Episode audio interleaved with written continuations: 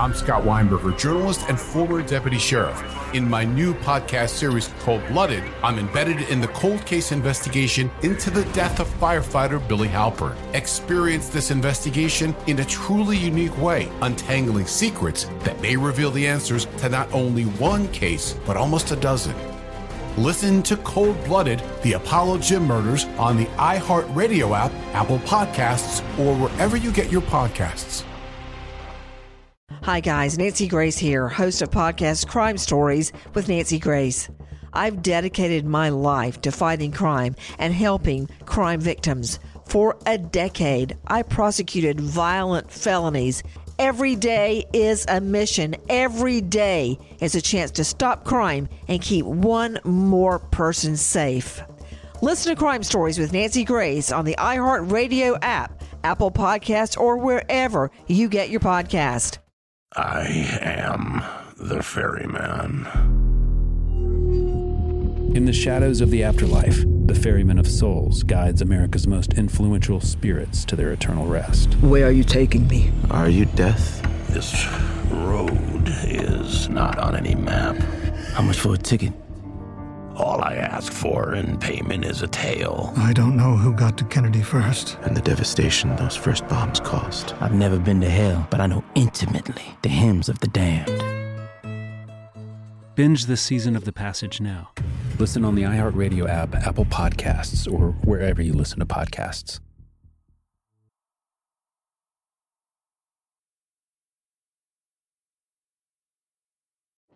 In the recent history of documentary filmmaking, one scene stands out above all the hot mic bathroom confession of Robert Durst in The Jinx.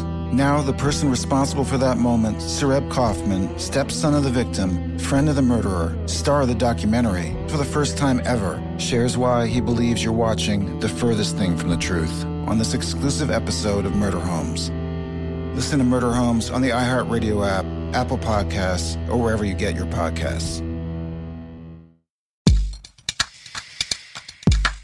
What's overthrowing my democratically elected state? Uh, I'm Robert Evans. This is Behind the Bastards, a podcast about the worst people in all of history.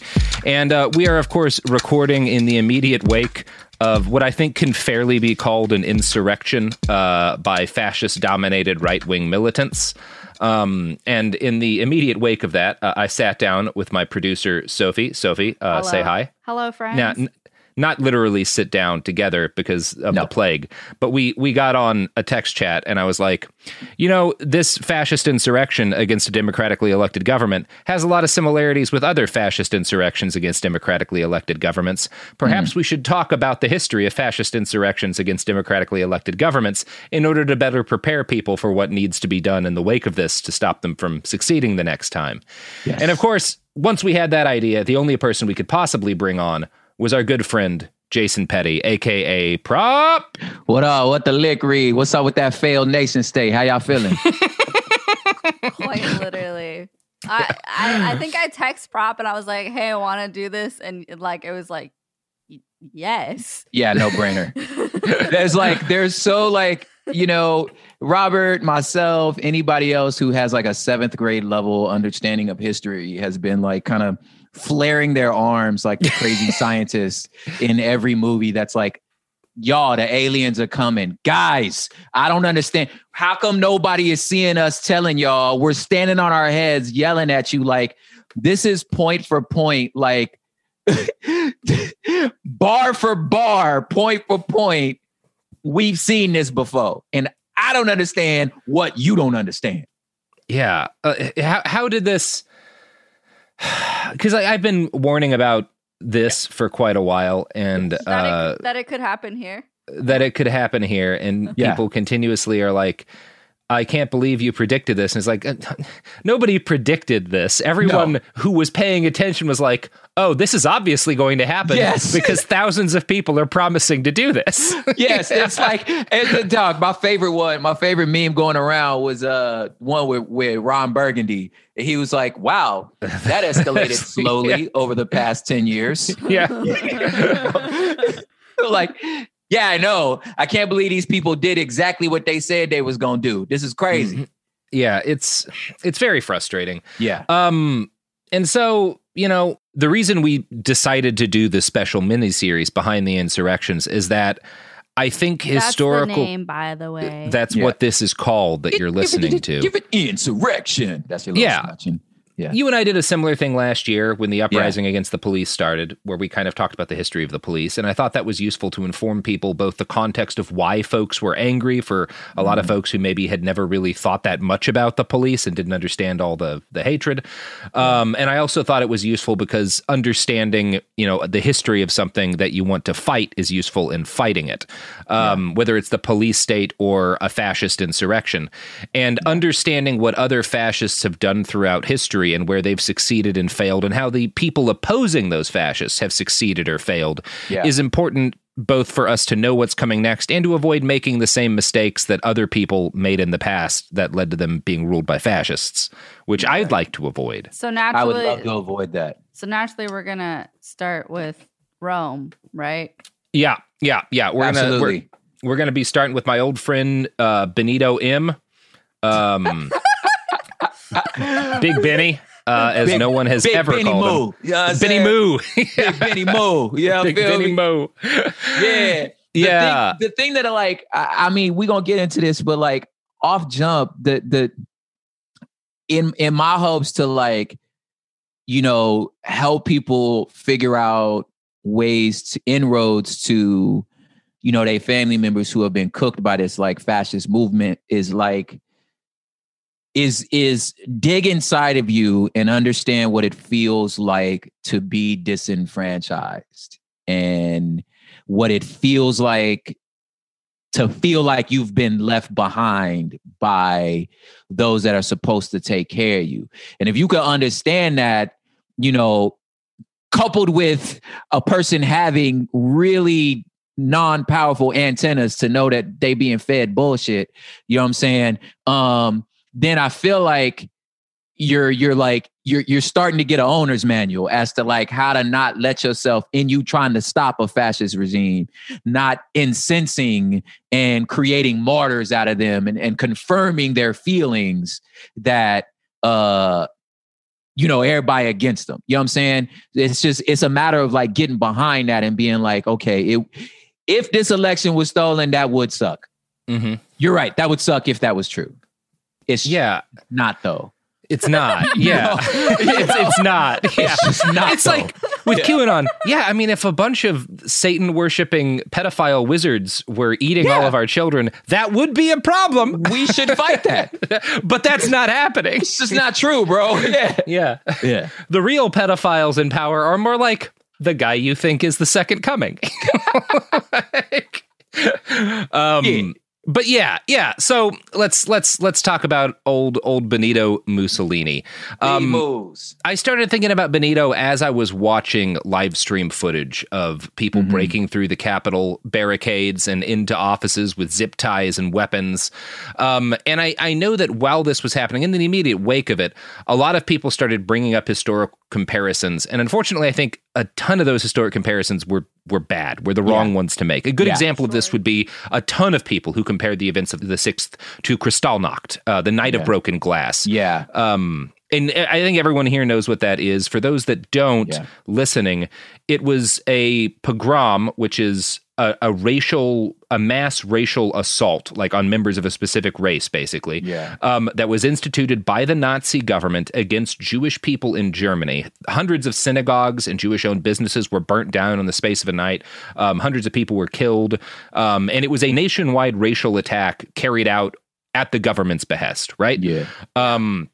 Um, That's not what we saw on the 6th. That's not this. Right? Nah. That's not This-.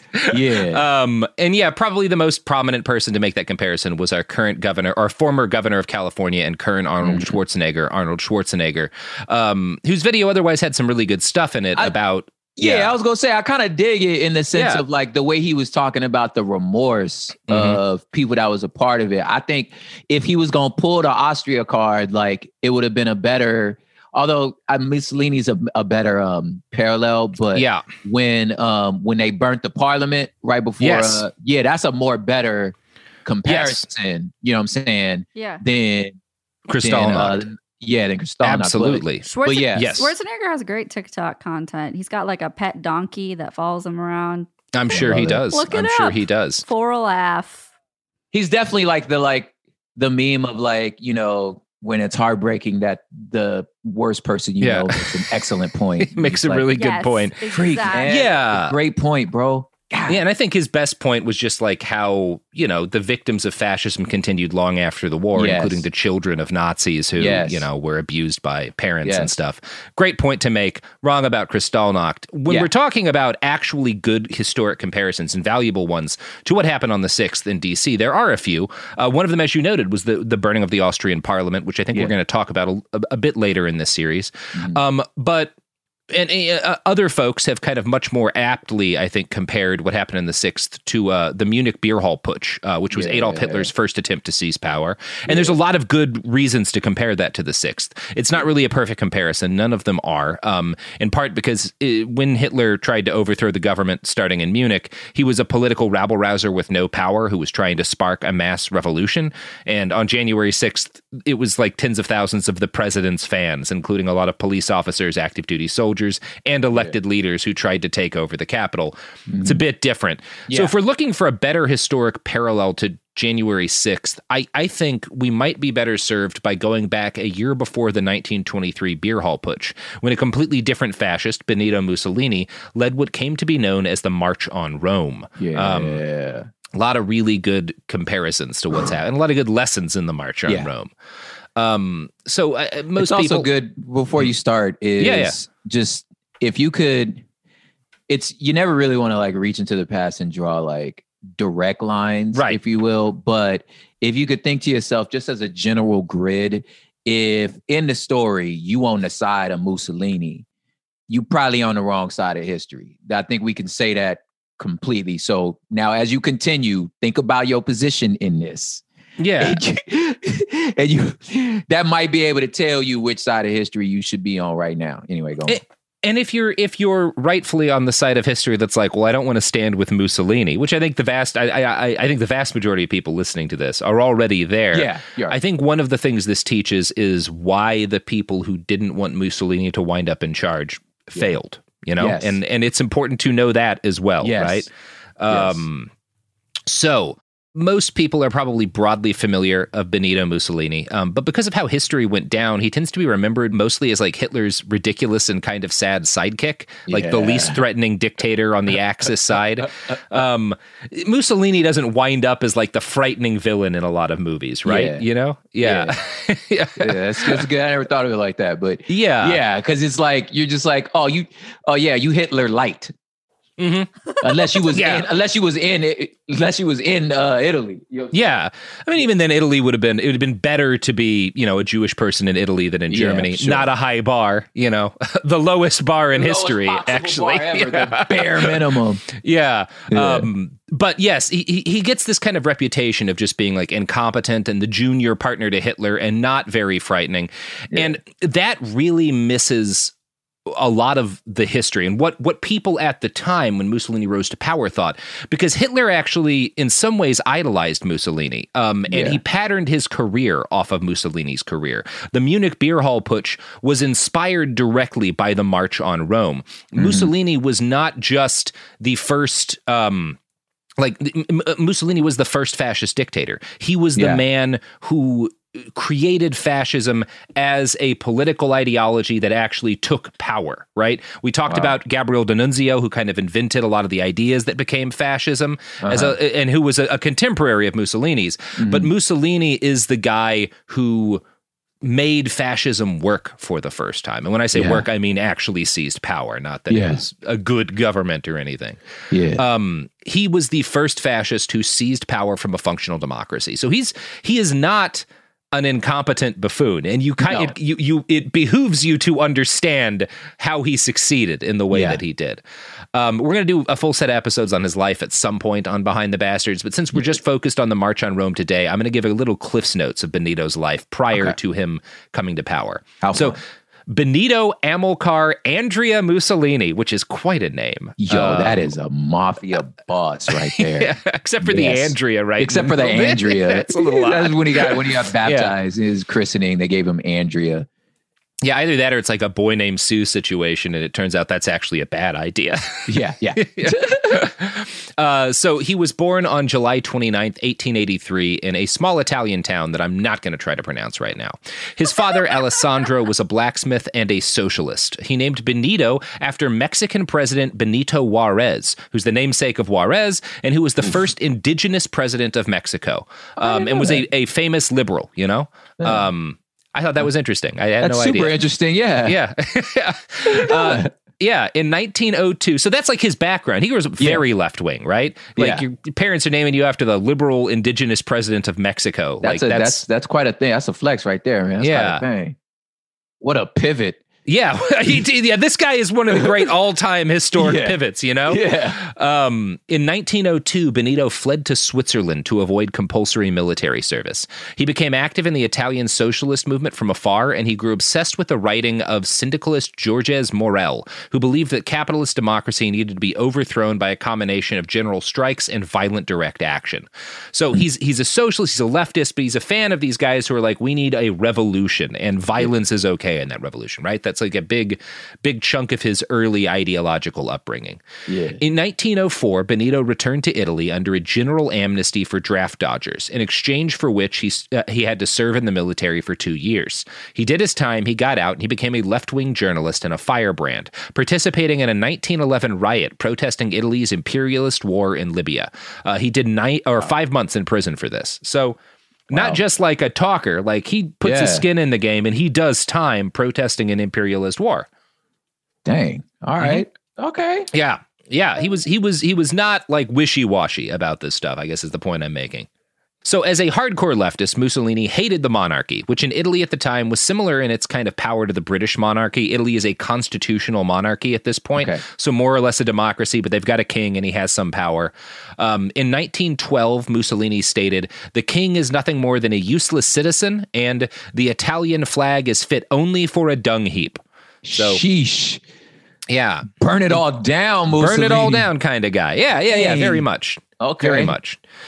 Now, it, it may seem odd that the first fascist dictator was a committed left wing activist in his youth, but it's really not that strange. This is a pattern that we see repeating itself over and over throughout the history of fascism. In more recent times, just to talk about stuff that's happened in the last like four years, Jason Kessler, who's the, the fascist who planned and organized the first Unite the Right rally in Charlottesville, got his start in political activism at Occupy in New York. You can find in Unicorn Riot's Discord chats him talking about being very into Occupy at the time.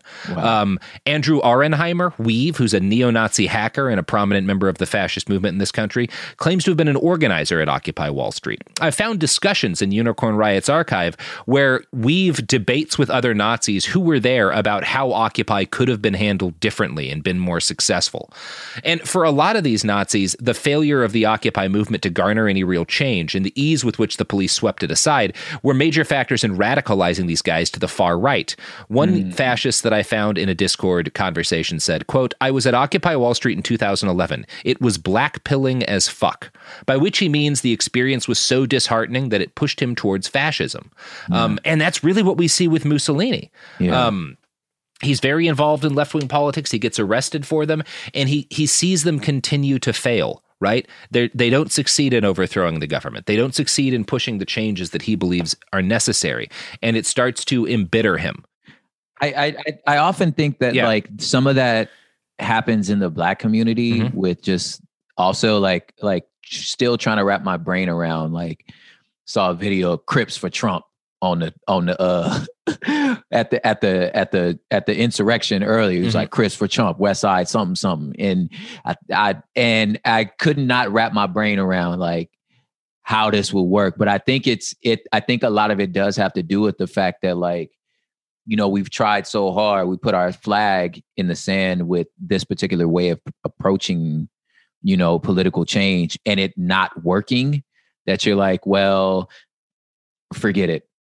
you know and then like well maybe this will work maybe this going this direction speaks more to like since the empire the machine just met us with might and just overpowered us with might because they just they're just more powerful. Your only recourse is to be like, well, I need to be more powerful than that.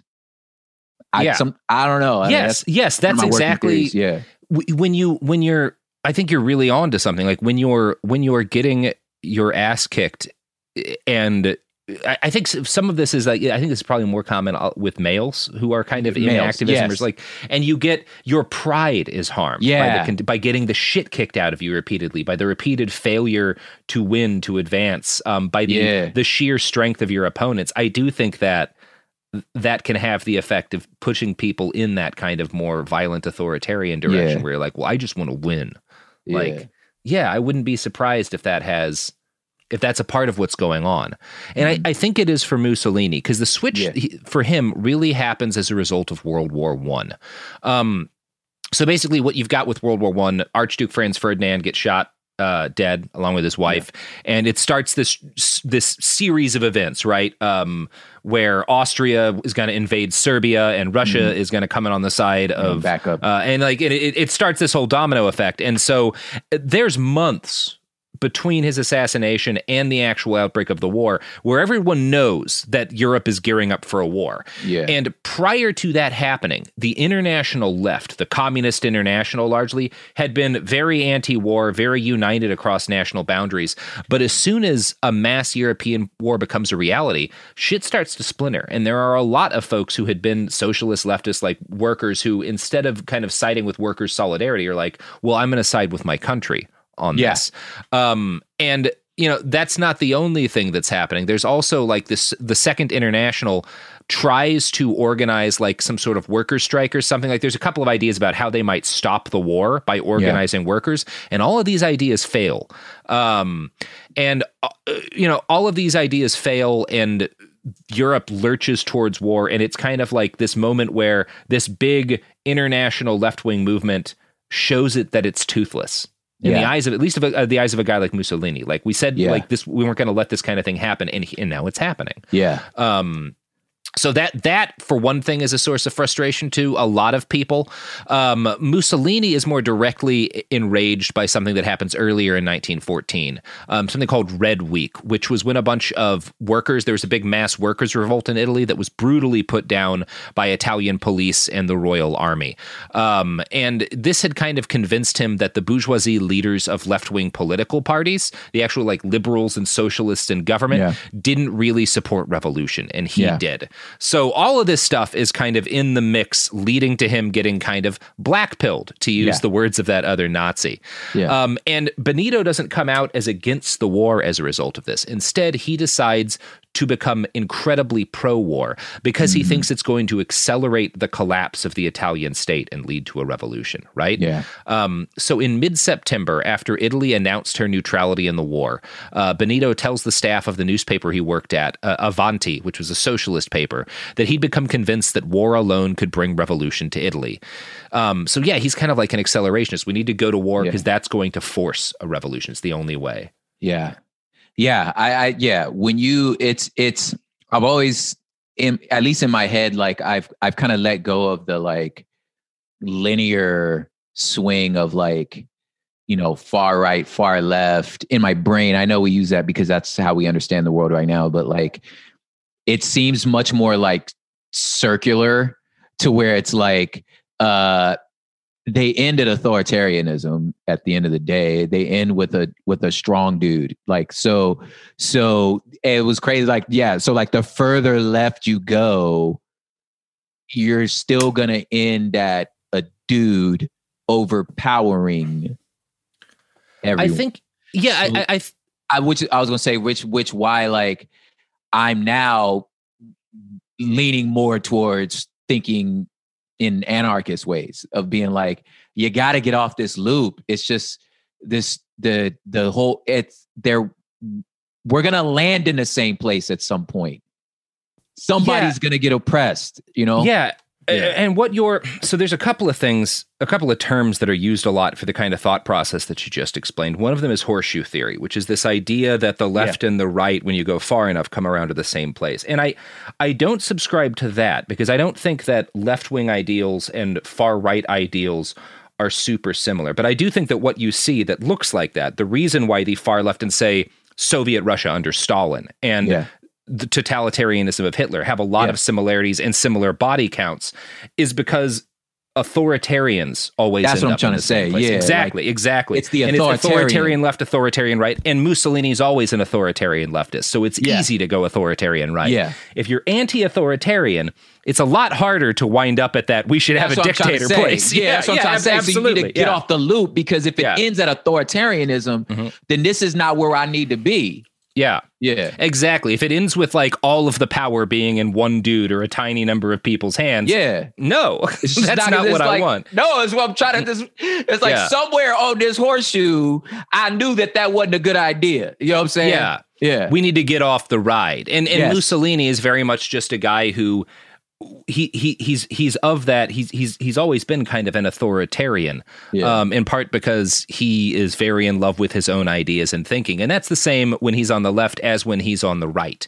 Mm-hmm. and you know it's not a clean process of him going from socialist to fascist but it happens over the course of not just world war one but ramping up to getting italy involved in world war one. So Yeah. italy had prior to the outbreak of hostilities been allied with the um the central powers. So they should have come in the war on germany's side but they very intelligently were like nah nah we're not we're not doing this. This Yeah, doesn't yeah, seem like a good idea. Yeah. but and that's why so they say we're not getting involved in the war and Mussolini becomes a pro-war activist trying to force Italy to come into the war on the side of the allies so fighting against the people they'd been allied with before. Uh, and I'm going to quote now from a write-up in 1914 to 1918 online which is a World War 1 encyclopedia. It's a very good resource on all this. Wow. After his late October editorial demanded Italian intervention, socialist outrage prompted Mussolini's resignation, so he's forced to resign from the party he'd been a member of. When his pro interventionalist newspaper, Il Popolo d'Italia, the Italia, the, the Italian people, I think is Well what done. it stands for. Yeah, not. Uh, appeared in mid November. The party expelled him. Mussolini concealed its funding by industrialists, the French, his wealthy lover Margherita Sarfatti, and possibly Russian agents. For six months, through editorials and demonstrations, he promoted the interventionalist movement, collaborating with syndicalist Filippo Corridoni. Mussolini demanded war against Italy's allies, Germany and Austria Hungary, to demolish bulwarks against European revolution. A victorious war would forge a national mass movement demanding political change. If the government rejected war, Mussolini threatened revolution. Most Italians favored peace, but Vittorio Emanuele III, King of Italy, forced a war declaration on 24th of May 1915. So, there's a lot of interesting stuff that's happening there. One of them is that Mussolini has an ideological reason for wanting war because he thinks it's going to Yeah. lead to revolution. Another is Yeah. that he's very likely getting paid Yes. by foreign powers in order to incite Italy to come in on their side. Yeah. Um, Kind of like our ad sponsors who pay us. you know who does come and sponsored violence against okay. Trying to no, no, accelerate no. our wallets. yeah. yeah yeah accelerate your wallets uh Accelerate our collapse wallets, Robert. Yeah. Our accelerate wallets. our Our personal wallets. There we go. We can't. We hit it. We we landed on it. Here's products. The evidence keeps pouring in. At this point, the facts are undeniable. It's an open and shut case. Monopoly Go is the most fun you can have in a mobile game. Millions of people pass Go every day because this game is always bringing something new to the table. Countless crazy tournaments you can join with your friends as partners or teams. Constantly changing challenges like money sprees or treasure hunts that keep it fresh with new wild mini games. Timed events offering bonuses like massive multipliers or rent frenzies to help you get huge rewards. And there's so many rewards to discover rare stickers you can trade with friends to complete albums, delightful emojis to taunt people with when you raid their riches, unique playing pieces, and so much more. The verdict is in with Monopoly Go. There's something new to discover every time you play. So don't miss out. Go download it now for free on the App Store and Google Play. I'm Scott Weinberger, journalist and former deputy sheriff. In my new podcast series, Cold Blooded The Apollo Gym Murders, I'm embedded in the cold case investigation into the death of firefighter Billy Halpern. just a shame, you know, that they took him from us. Experience this investigation in a truly unique way, knocking on doors, uncovering new evidence, including the DNA of a potential killer. Uh, my name is Danny Smith. I'm a detective uh, with Miramar Police Department. This is Scott Weinberger. We're actually reopening an old case, and your name came up. Untangling secrets that may reveal the answers to not only one murder, but almost a dozen. Thought they were going to kill me, so I kept my mouth shut and I didn't say anything. All these years, I didn't say anything. Listen to Cold Blooded, the Apollo Gym Murders on the iHeartRadio app, Apple Podcasts, or wherever you get your podcasts. Are you ready to fight back against crime? Hi, guys. Nancy Grace here, host of podcast Crime Stories with Nancy Grace. I've dedicated my life to fighting crime and helping crime victims. For a decade, I prosecuted violent felonies, personally investigating, prosecuting, and covering literally thousands of cases. It's so easy to think it will never happen to me or my family, but that is simply not true. Every day on Crime Stories with Nancy Grace, we shine a light on unsolved homicides, heat up cold cases, and help find missing people, especially children. We speak with family members, investigators, CSI, reporters, and experts in every field. Every day is a mission. Every day is a chance to stop crime and keep one more person safe. Listen to Crime Stories with Nancy Grace on the iHeartRadio app Apple Podcasts, or wherever you get your podcast. Bring a little optimism into your life with The Bright Side, a new kind of daily podcast from Hello Sunshine, hosted by me, Danielle Robay. And me, Simone Boyce. Every weekday, we're bringing you conversations about culture, the latest trends, inspiration, and so much more. Thank you for taking the light, and you're going to shine it all over the world, and it makes me really happy. I never imagined that I would get the chance to carry this honor and help be a part of this legacy. Listen to The Bright Side on America's number one podcast network, iHeart. Open your free iHeart app and search The Bright Side. Ah, uh, we're back. Um, so yeah, we're we're talking about Mussolini becomes this very much like uh, interventionalist figure, and there's a mix of ideology and foreign backing that kind of pushes him towards it. And I could talk about websites like the Gray Zone and their weird Russian funding and how they're ostensibly left wing, but also pro imperialist intervention when some countries do it. But I won't because we need to move on to the story of Benito Mussolini. But yeah. we've seen these patterns happen recently as well. Yeah. So Mussolini was obviously just one very prominent voice in favor of war. He was a major pro-war figure, but he was probably he was not the only one, uh, and he was probably less influential than Gabriel D'Annunzio, who again we covered in a two-parter that I'd recommend people listen to. Yeah. And to his minimal credit, after helping to monger his nation into war, Mussolini joined the army and fought as a bersagliere Uh, he, which is like a a marksman. It's almost like okay, a special like, forces yeah, unit, right? Okay. Like it's an elite military unit, right. um, kind of like the Army Rangers, it seems. Okay. Um, and he was wounded at the front by an exploding mortar in one of Italy's many bloody stalemates with Austria. Since he'd become a very public face of the pro war movement, the king came to visit him twice while he was in the hospital. Benito became a bona fide celebrity, and when the war ended, this provided him with a great deal of political capital. He moved further and further right, pulled in by the spell of Gabriel D'Annunzio's proto fascist rhetoric. When Italy was screwed over by her allies with the spoils of war, because like Italy had come in on the side of the allies, but they didn't really get shit at the end of it. Like they wanted a lot yeah. more territory, more of Austria. Yeah. And they kind of got fucked out of it. Um, and that pisses off the Italian right who feel like we fought and bled and lost our comrades for this and we didn't get anything. And it's because of our lame ass left wing government. Um, mm. That's how a lot of folks feel. Um, yeah. And yeah, Mussolini becomes is basically by the time the war ends is is pretty entrenched in the growing far right in Italy, and he supports Gabriel D'Annunzio when D'Annunzio leads an army of Italian special forces veterans to occupy the city of Fiume. Um, and this is again we talk about this in our episodes on D'Annunzio, but Fiume is this city that was part of Yugoslavia. Yugoslavia gets created at when yeah. World War One ends, uh-huh. and they get this city that Italy thought should be theirs. So D'Annunzio leads an army of retired special forces veterans to take it it. And they turn it into this weird it's like this melting pot because in you know 1918 1919 you've got all these ideologies that are like still kind of forming anarchism and communism and fascism yeah. are popular in a lot of like similar circles of people. There's a lot of interplay between them at this period because they're all kind yeah. of new ideologies being developed and the same kinds of people who are interested in radical politics are all hanging out together. Yeah. Um yeah so Fiume is like a big melting pot for all these kinds of things. And it winds up being the place where a lot of what becomes fascism gets cooked up.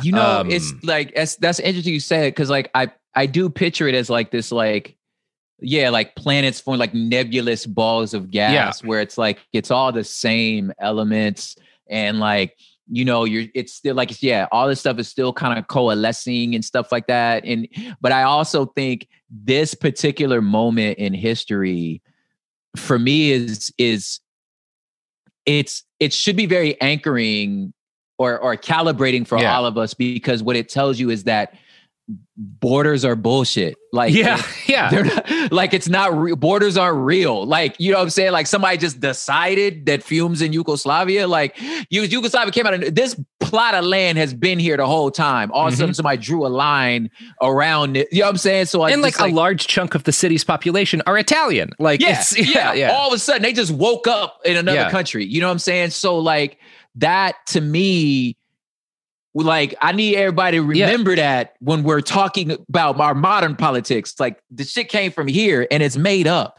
Well, and when we're talking about why so many people, because one of the things you see in this period is a lot of people who were anarchists become fascists, and a lot of fascists become anarchists, and it's Yeah. because, in part, because when you when you live through a thing where suddenly tens of millions of people wake up one day in a completely different country than they went Yeah. to sleep in, yeah, everything's more malleable, right? Everything's Yes. more malleable, and it's not.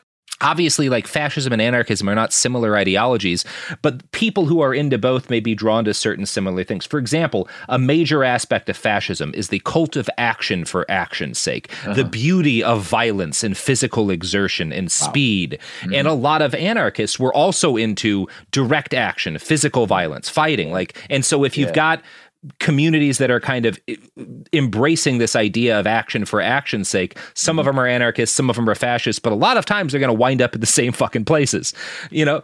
Which is kind of, you also, if you look at Germany prior to Hitler's rise to power, there were times when the communists and the fascists fought alongside each other against the cops. It mm-hmm. happened. It's a thing that occurred. Just this understanding that like whatever we have right now isn't working. So, Exactly. like you know what I'm saying? Like, and so you're all gonna be in the same space. You know Yeah, saying? and a lot of people in Fiume, they're not, they maybe have called themselves a fascist or an anarchist at the time or a communist. It wasn't really settled in their minds. They just knew that what they had grown up with was wrong, you Yes, know? Yes. Um, and yeah, so Fiume is one of the things that comes out of this experiment in Fiume is the Italian fascist movement gets like solidified in a lot of ways. But it it starts before like there's thinkers pushing it before then. And while D'Annunzio is off on his adventure in Fiume, um, Benito Mussolini forms a fascist party in March 23rd of 1919. Now, a lot of the impetus behind the early fascists uh, in Italy were demilitarized army veterans, and particularly special forces guys. Um, uh, most of the fighters who accompanied D'Annunzio to Fiume were members of the Arditi, which is like the Italian equivalent of like special forces guys. Like they were very elite soldiers. Mussolini had served in an elite unit of marksmen. Um, there were a bunch of like the the guys who followed D'Annunzio, the Arditi, were like trench s- like stormers. They would do like what the German stormtroopers would do, um, and they were terrifying people. They would go into battle with like knives in their teeth and grenades in both hands, like running directly ahead of artillery barrages.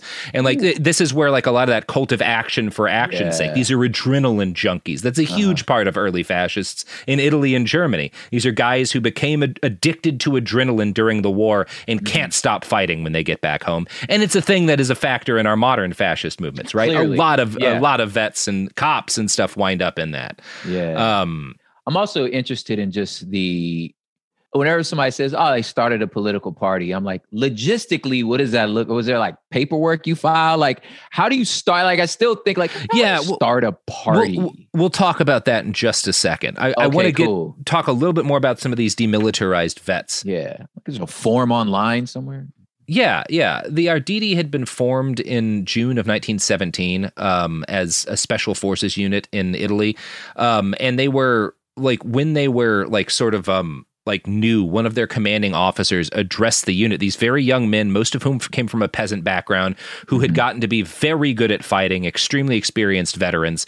And he tells his soldiers, "You are the first, the best, the future owners of Italy, the new Italian generation, fearless and brilliant. You will prepare the great future of Italy. The smile of the beautiful Italian woman is your reward." God, you And- can't tell. You can't tell no little like young, hungry, No. violent dude that.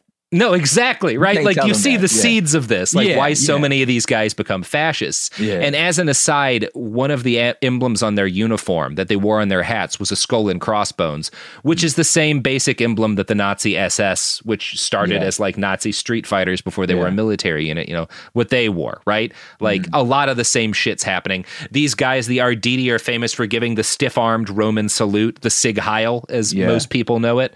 Um, like so, a lot of this stuff again, you see it all cooking up in World War One, and by the time the war came to an end, the liberal political elite in Italy knew that these young guys were terrifying. That like, oh shit, we trained up an entire generation of incredibly violent, incompetent at violence young men, and now we have nothing for them to do.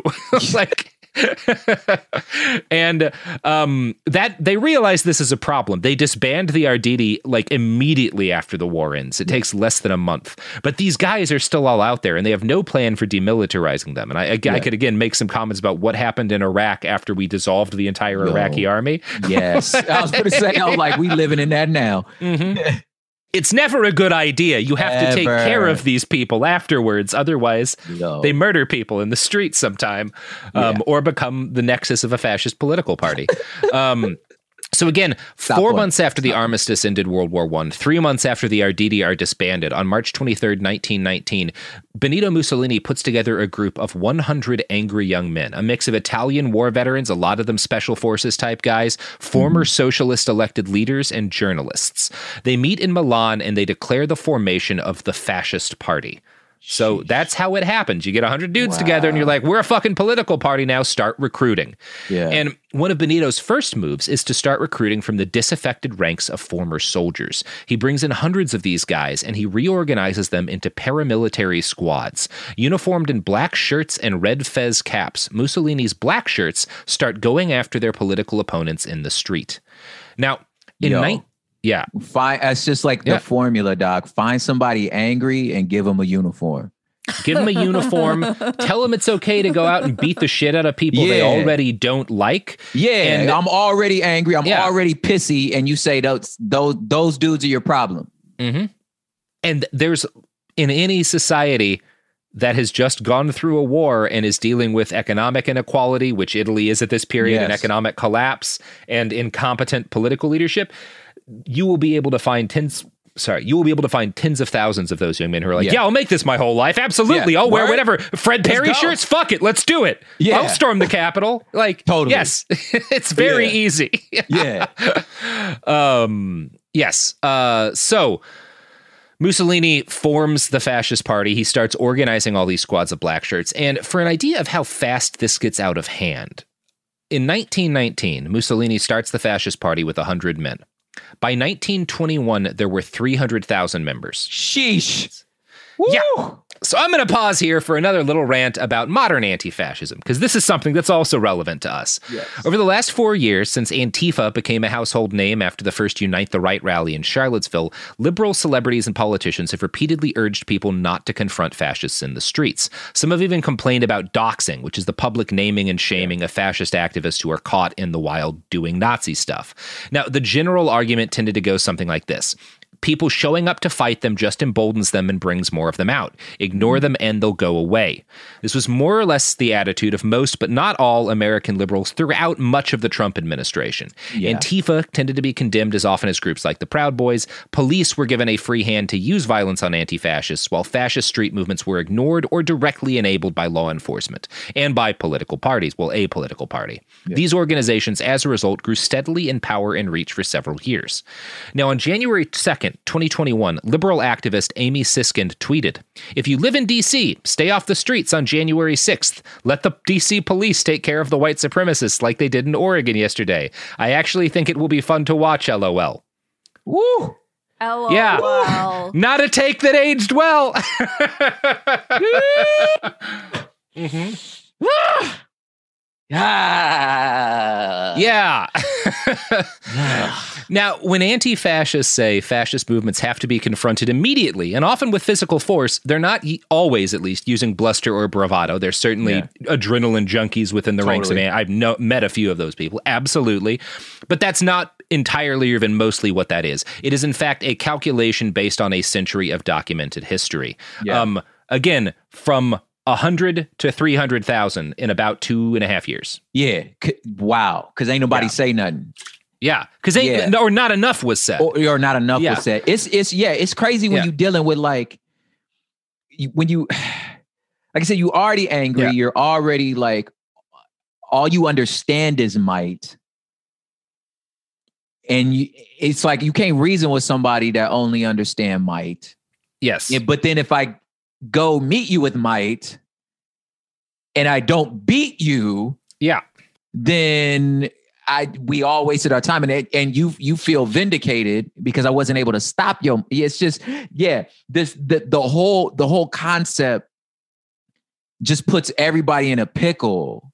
It's not an easy thing to solve. Yeah, you can't solve it. You know what I'm saying? Yeah, I, I'd like. I mean, the best solution is to oppose them with overwhelming numbers because that actually Yeah. drastically diminishes the amount of violence that there will be. If you- because yeah. none none of these guys want to get into a fight if they're outnumbered 300 to 1. Yeah. That's not when the violence happens. It's when Yeah. they have the numbers or there's parity of numbers, you know? Yeah. Um, Yeah. And that's why people were saying, like, what if tens of thousands of people had showed up in the streets of DC to protest? I don't think they would have made it through the Capitol barricades. Now, it's a pandemic. None of this is a simple situation. And it wasn't simple in Italy. And we'll talk, we're going to talk now about the anti fascist resistance in Italy because in Italy, like Italian fascism did face substantial resistance from anarchists and other anti fascists. Um, and we're about to talk about why that didn't wind up working out. Much of the anti fascist resistance in Italy also came from members of the Arditi, from other like, Hmm. uh, elite soldiers who just like weren't Nazis, right? Who like hadn't been, or fascists who Yeah. hadn't been pushed right, who'd gone left instead, or who just didn't you know, still believed in the idea of democracy. Yeah. Because again, anti-fascists in Italy, there's a mix of like the hard left, but also just like people who are Republican, right? And I mean yeah, that yeah, in like the sense of I support a Republican form of government. Yeah. Not like our yeah, not like a modern Republican. That's Yeah. yeah. totally different. Yeah. So the inciting incident for the violence between anti-fascists and fascists in Italy is generally seen to ha- uh, as having been an attack Mussolini ordered on April 15th, 1919 against the newspaper he used to write for, Avanti, which was the Socialist Party newspaper. Um, now, Italian fascists were courageous and often well organized, but they had to contend with not just fascists, but the police and the army. This meant that the deck was stacked against them from the beginning. Meanwhile, events in Fiume caused Mussolini to realize that he had an advantage in the fact that the police and the army were inherently sympathetic to fascists. So again, we talked about D'Annunzio's occupation of Fiume um, in another episode, but I, a brief refresher here is worthwhile. In short, uh, he occupies Fiume for about 15 months. Um, There's all sorts of art and weird sex and and you know, yeah, political over there. Churning. Yeah. things go a little wild. And eventually the king of Italy like is forced to do something. So King Victor Emmanuel III, whose nickname was Little Sword because he's a tiny guy. Um Sheesh. At least he poor guy, dude. of all things to be called. I know, right? Just a Not a little- great little nickname. sword, bro. Little sword. Dang. Yeah. Dang. Yeah, you know, I mean, they're Italians. You know what they're saying. Yeah, Um, yeah. just like, that's called. You can't be the Yeah. king and called little sword. You No. gotta like, dang, that's He- he's not a very good king. No. so um, he's very sympathetic to what D'Annunzio's doing. He wants Italy to control Fiume, right? So he Yeah. thinks that th- D'Annunzio and his proto-fascists are in the right, but also Fiume went to Yugoslavia by international treaty, and he's not about to go to war with the rest of Europe over a city of 60,000 people. So he has to send in the army and navy to clear D'Annunzio out in December of 1920. Now, after this, D'Annunzio's spell over the Arditi and the other really hardened war veterans who had like gone to him en masse, uh-huh. like their his spell over them is broken, and they switch their allegiance to Mussolini. So these guys, hmm. the best fighters, like Mussolini's early guys, aren't really as competent. The people who had taken Fiume, who were like really actually hard and dedicated um, to fucking shit up, like those people start swarming over to Mussolini in mass after December of 1920, and they expand the ranks of the black shirts significantly. Um, and Mussolini doesn't just benefit in that way; he also takes a really important lesson away from what happens in Fiume. And I'm going to read a quote from the Warfare History Network, who did a great write up on all of this. This is them describing what Mussolini learns okay. from this occupation.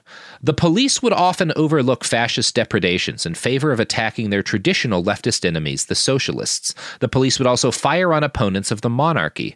More importantly, the Duce observed, which is Mussolini's nickname, so would the military. Therefore, he realized he had to win over the king, the police, and the armed forces by a clever mix of both public bluster and behind the scenes old fashioned political maneuvering to attain appointed or office by legal means.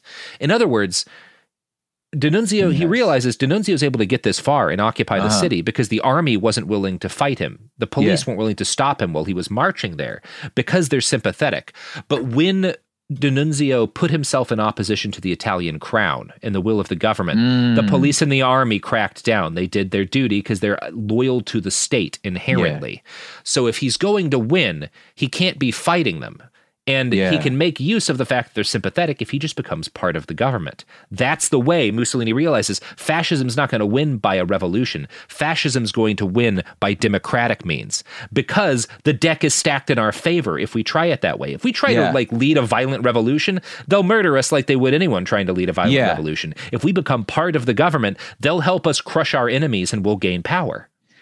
Dude, the yeah, the finessing because it's yeah, it's when you lay it out, it's pretty logical. Mm-hmm. You know, like a yeah, a, a, monarch.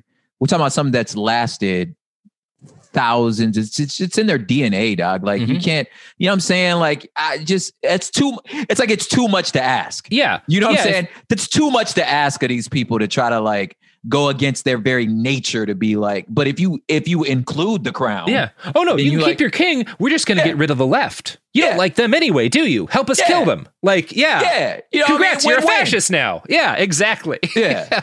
It's very savvy. And this is again why i think people need to have more of the kind of like respect for mussolini as opposed to seeing him as this buffoon is he's the first guy. He, he figures it out. He figures out how fascists are going to win Anyway, so Mussolini decides, okay, I have to um I can't do what the anarchists and the communists and the left do and try yeah. to like overthrow the government. That's not going to work. My path to victory is going to be finding a way into the government. And this was not yeah. hard for him to do.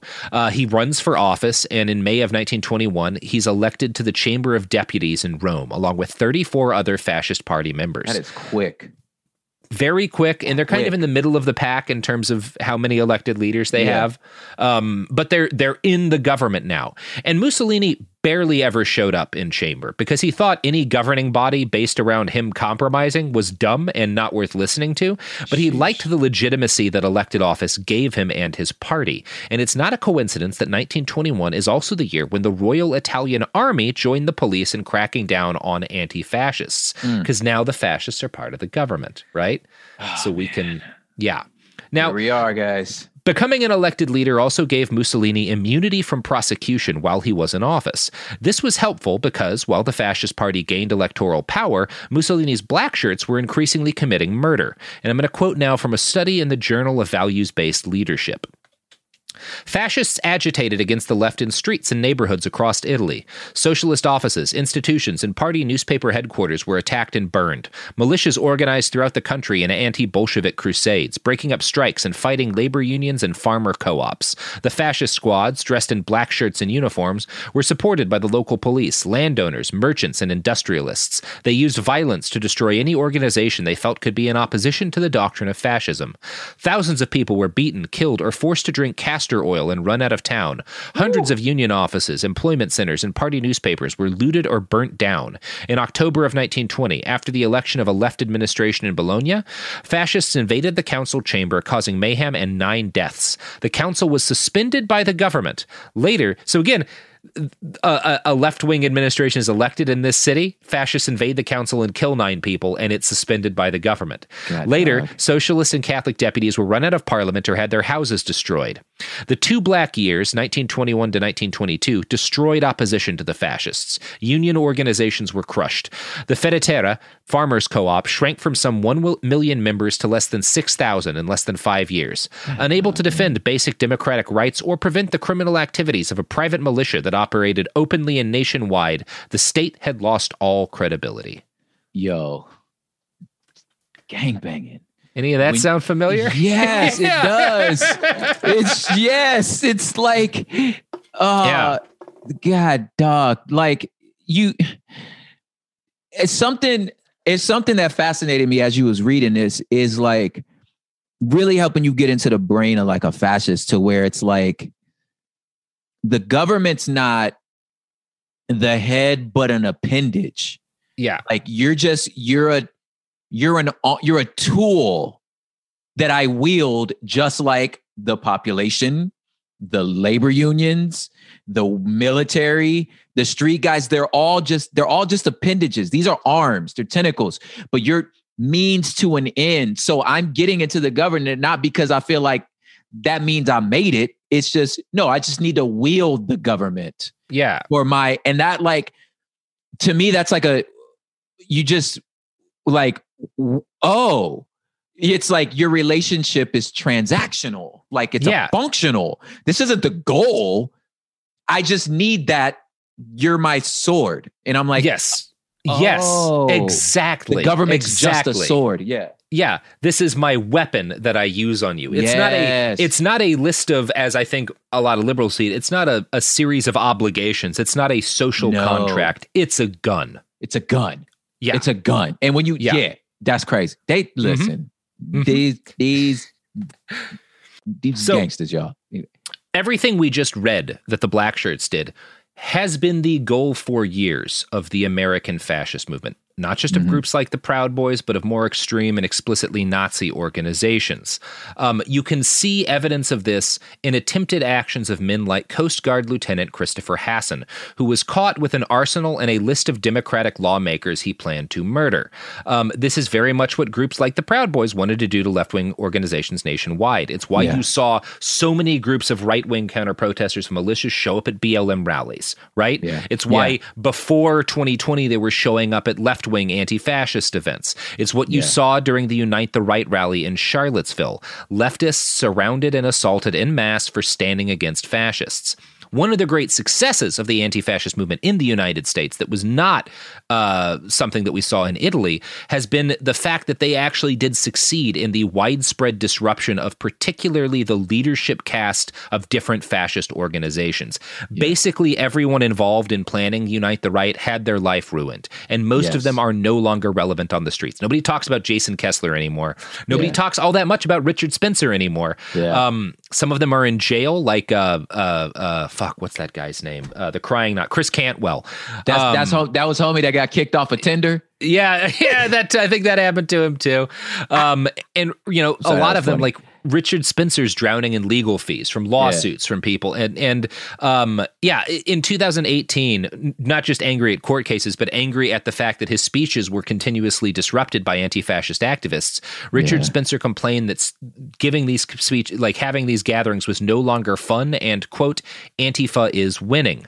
Um, now he wasn't precisely right about that because January 6th showed that the fight is very far from won. Yeah, yeah, yeah, yeah, But yeah. Spencer was beaten, and most of the original wave of fascist leaders, the people who wanted to do what Mussolini did, whose goal Mm-hmm. Yeah. was to do what Mussolini did, guys like Spencer, they've been fucking sidelined, which means that most of the people who are prominent now have not been prominent and in a position of leadership for all that long. So while you have groups like the Proud Boys that have been around this whole time, militias that go back quite a while, and more extreme groups that go back quite a while, um, a lot of the leaders have been disrupted one way or the other, have had their lives Yeah. fucked up. And it's stopped them from doing, in some ways, what maybe they might have otherwise done. It stopped them from gaining as much power. It stopped Yeah. their organizations from being as cohesive. Um, some organizations have been shut down, like Identity Evropa. Um, so it's this has been if we want to look at like successes of a modern anti-fascist movement that's been one of them and i think we can credit that for the fact that the attack on the capitol on the 6th was not better organized or more cohesive because No. there has been disruption of these movements Do we want to Um, know? we want to know what else would be a disruption of our our movements right now, Robert.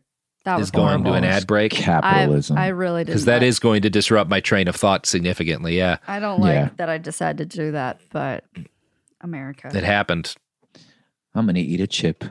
that's a good call everybody eat a chip The evidence keeps pouring in. At this point, the facts are undeniable. It's an open and shut case. Monopoly Go is the most fun you can have in a mobile game. Millions of people pass Go every day because this game is always bringing something new to the table.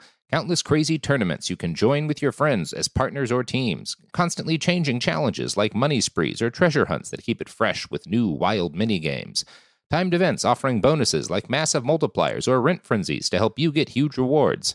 And there's so many rewards to discover rare stickers you can trade with friends to complete albums, delightful emojis to taunt people with when you raid their riches, unique playing pieces, and so much more. The verdict is in with Monopoly Go. There's something new to discover every time you play. So don't miss out. Go download it now for free on the App Store and Google Play. I'm Scott Weinberger, journalist and former deputy sheriff. In my new podcast series, Cold Blooded The Apollo Gym Murders, I'm embedded in the cold case investigation into the death of firefighter Billy Halpern. It's just a shame, you know, that they took him from us. Experience this investigation in a truly unique way, knocking on doors, uncovering new evidence, including the DNA of a potential killer. Uh, my name is Danny Smith. I'm a detective uh, with the Miramar Police Department. This is Scott Weinberger. We're actually reopening an old case, and your name came up. Untangling secrets that may reveal the answers to not only one murder, but almost a dozen. Thought they were going to kill me, so I kept my mouth shut and I didn't say anything. All these years, I didn't say anything. Listen to Cold Blooded, The Apollo Gym Murders on the iHeartRadio app, Apple Podcasts, or wherever you get your podcasts. Are you ready to fight back against crime? Hi, guys. Nancy Grace here, host of podcast Crime Stories with Nancy Grace. I've dedicated my life to fighting crime and helping crime victims. For a decade, I prosecuted violent felonies, personally investigating, prosecuting, and covering literally thousands of cases. It's so easy to think it will never happen to me or my family, but that is simply not true. Every day on Crime Stories with Nancy Grace, we shine a light on unsolved homicides, heat up cold cases, and help find missing people, especially children. We speak with family members, investigators, CSI, reporters, and experts in every field. Every day is a mission. Every day is a chance to stop crime and keep one more person safe. Listen to Crime Stories with Nancy Grace on the iHeartRadio app, Apple Podcasts, or wherever you get your podcast.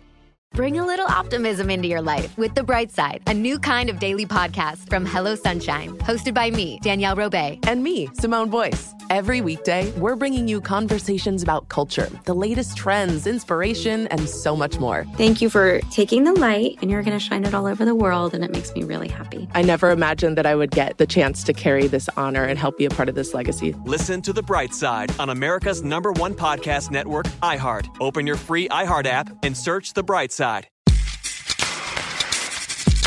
We're back.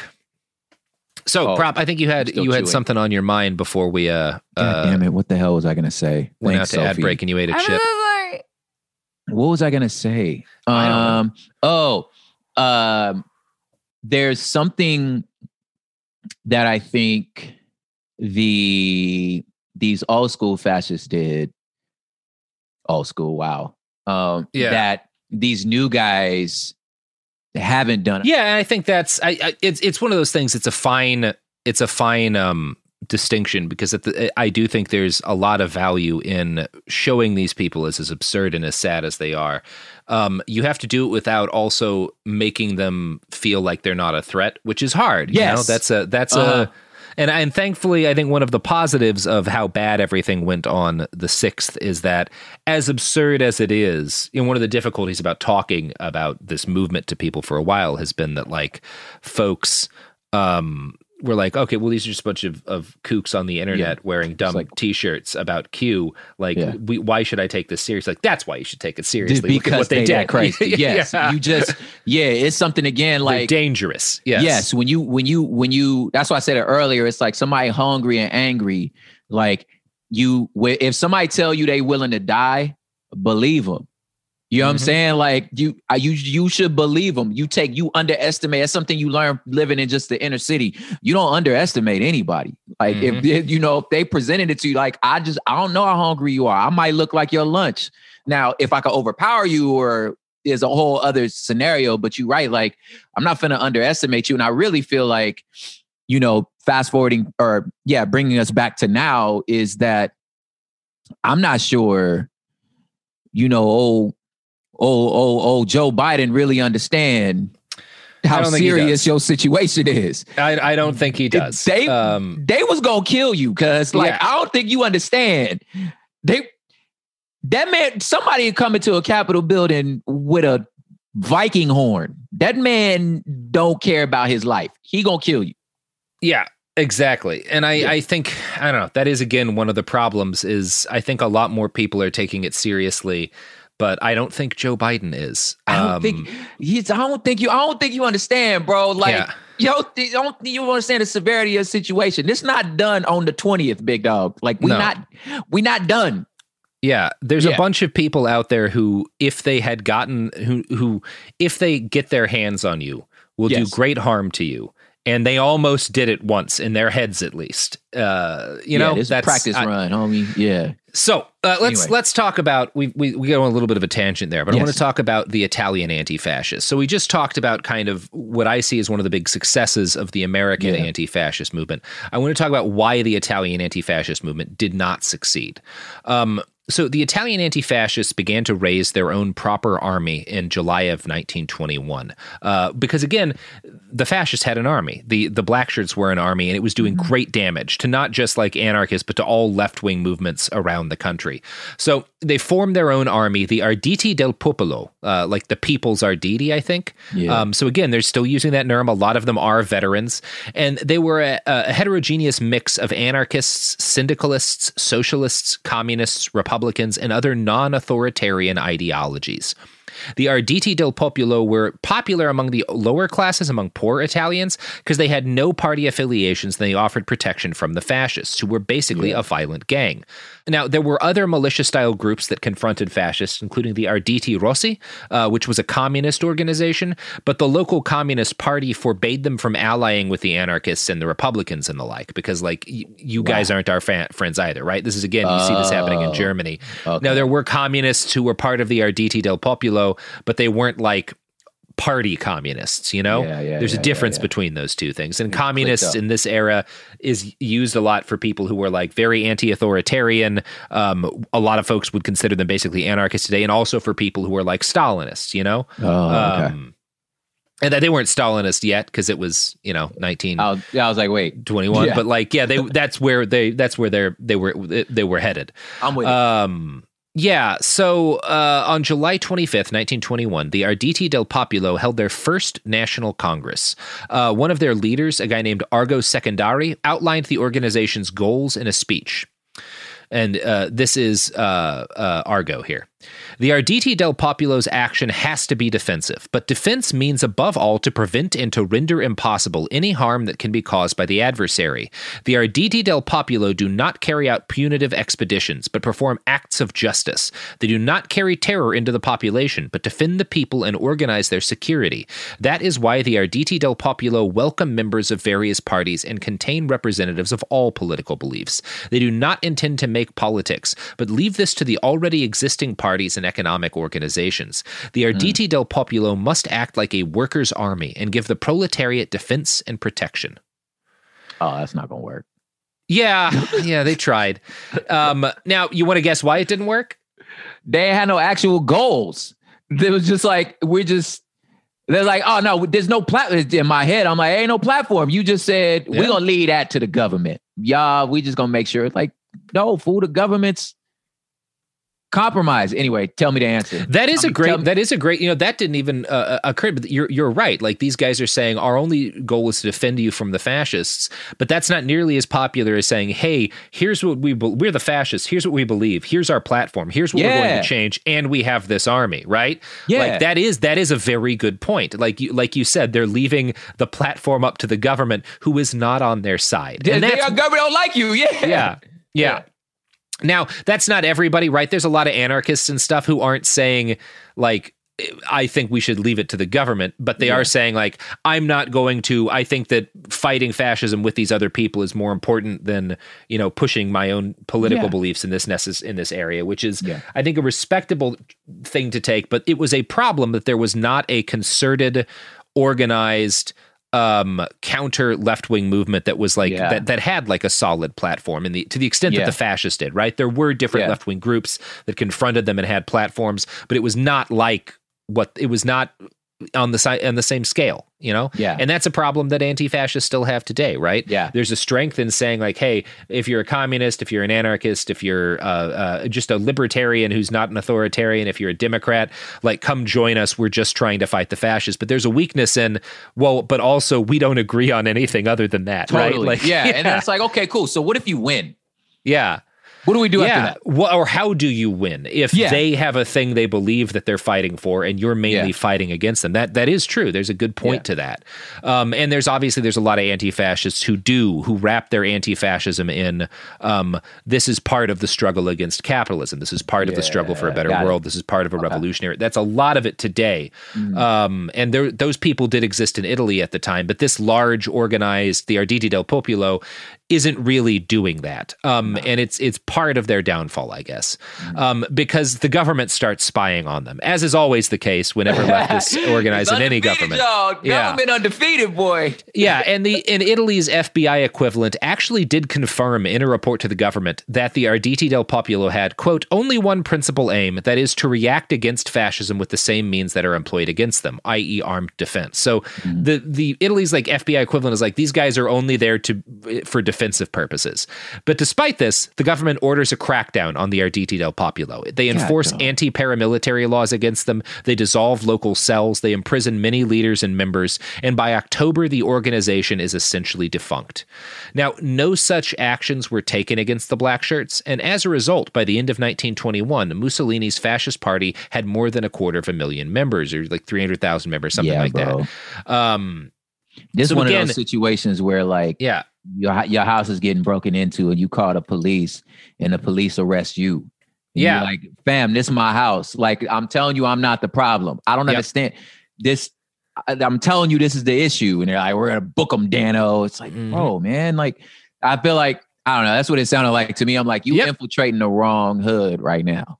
Yeah, the, the police crack down pretty in the army crack down exclusively on the anti-fascists, Yeah. and the fascists are allowed to continue to organize. And they say like they use the same laws against them they could have used on the fascists for having the black shirts. They just don't choose. They and choose not. especially and the part that don't make sense and continues to not make sense is like you said the fascists are telling you they platform Mhm. this is our plan we finna overthrow you Mhm. and put all our guys in power and that's our dude that's our plan Mhm. oh you on our side okay cool like Yeah.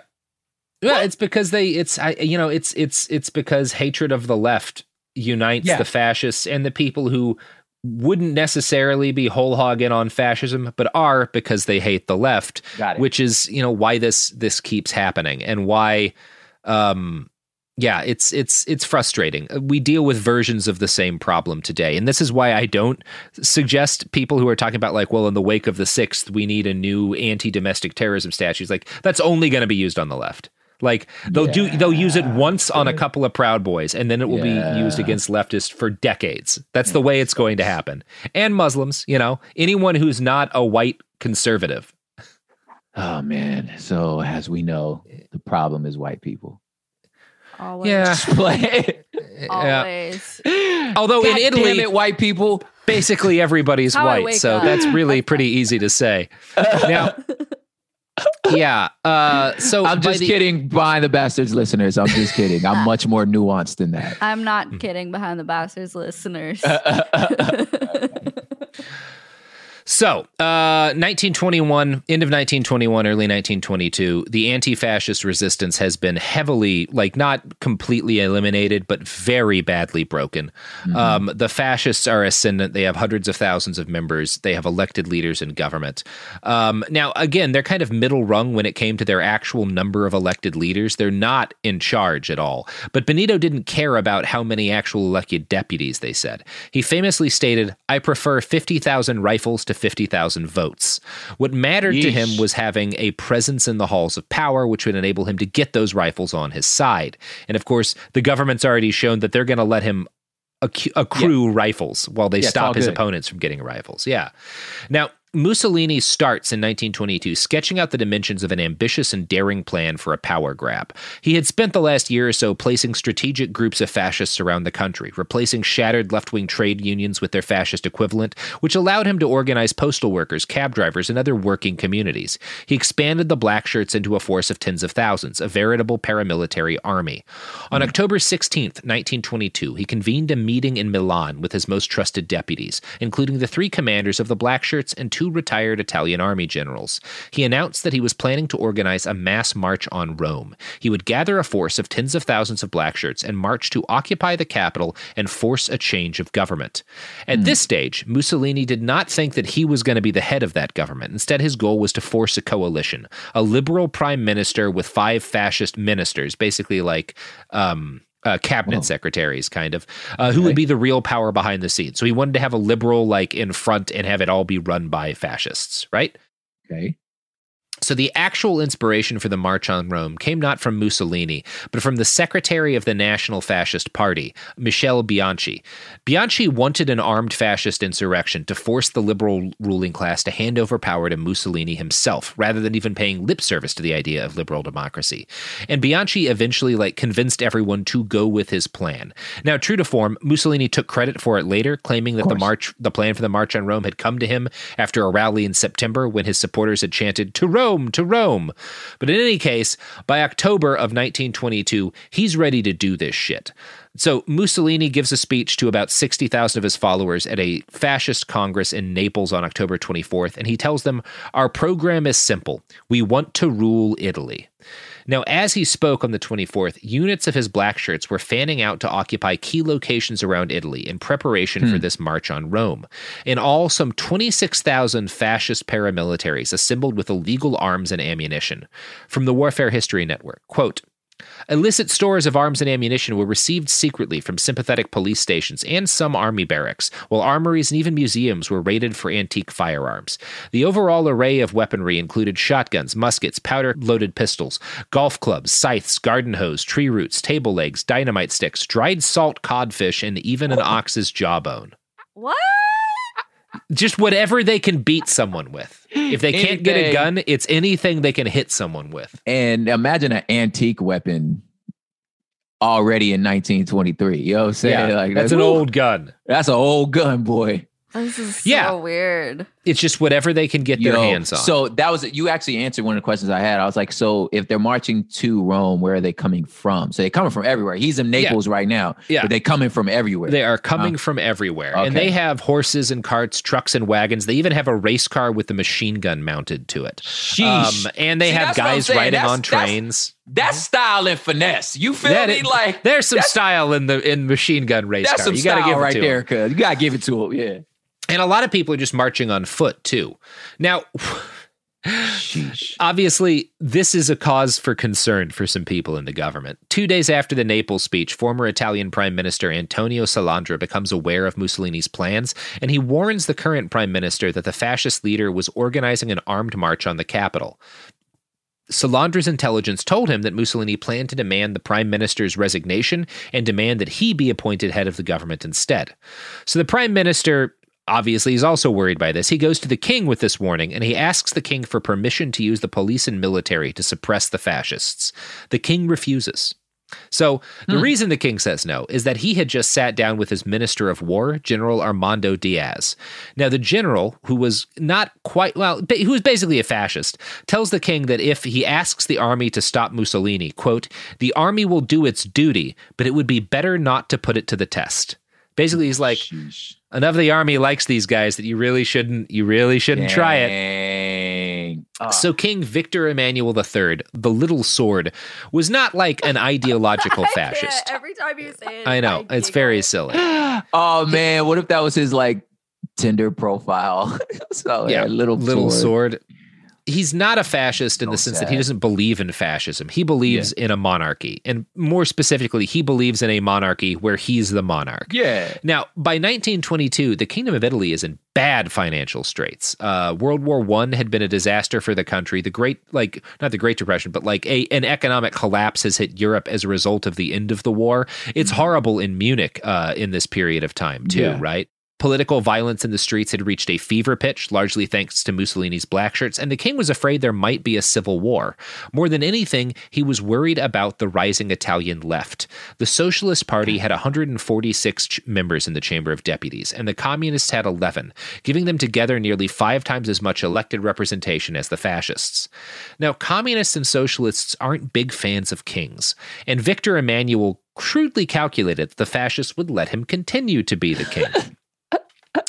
He also, and this is important, calculated that the middle class would back the fascists if it meant crushing the left. And he was right on both counts. Some of the king's generals did push back and demand he sign orders to send the army out after the black shirts.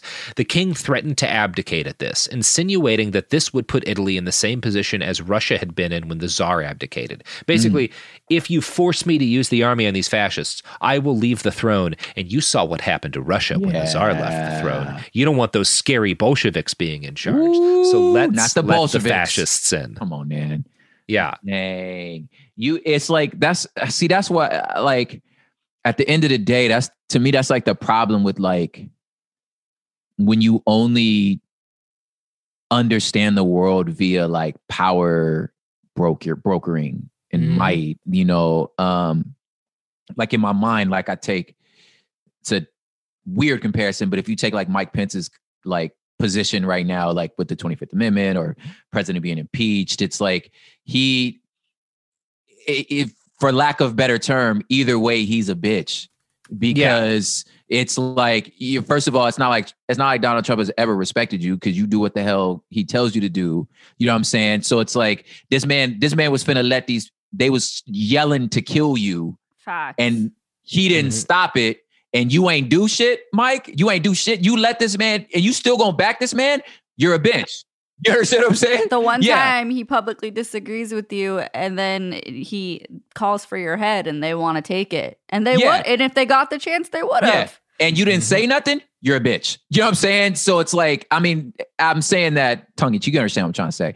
Yeah. So it's like you're okay. So then, so then Nancy Pelosi and, and, and with the with the uh the Democrats with the impeachment being, and so it's almost like them saying, "Yo, get your boy before we do," right? Yeah. So then, so now, and and then if he doesn't, if he doesn't, if he doesn't stop the impeachment, you're a bitch again.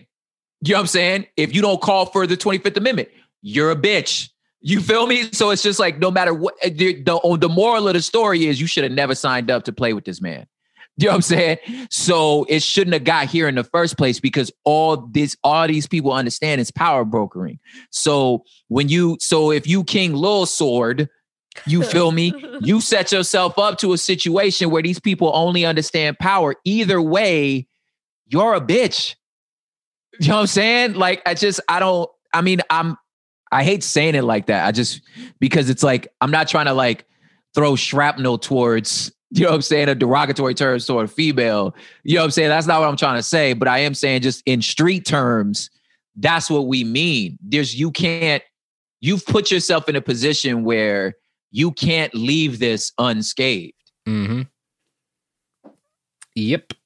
Yeah. And it's, yeah, that's kind of where we are here. And so the king and also a lot of liberal elected leaders Mhm. are like, okay, let's like, let's let these people in. Let's you them do it. They're not as scary as these leftists. So let's let the fascists into the government. Can you imagine Um, being you imagine being a king where it's like my bloodline go back to the 1500s and Mhm. I'm the one that's about to lose the I'm not going to lose this crown. You know what I'm Mhm. saying? Yeah. So I, I I get the calculation. It's just you're it's just you're the you're the punk in this. Yeah, you know I'm starting the ball of fascism rolling in Europe. Yeah. because you want to Yeah. keep a throne, and because a lot of other elected leaders. So when uh, his so his prime minister resigns when it becomes clear that the king is not going to stop the fascists, and a bunch of former prime ministers, many of them liberals, start petitioning the king to make them the prime minister again, so that they can make Mussolini their vice minister to placate the fascists. So like again, establishment politicians cannot wait to make a deal with the fascists. Yeah. like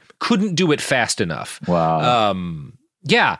Uh, the king says no, though, because the king has decided that Mussolini's going to be the new premier, right? that he's just going to give him straight to the big job. And while all this is going on, the black shirts are marching.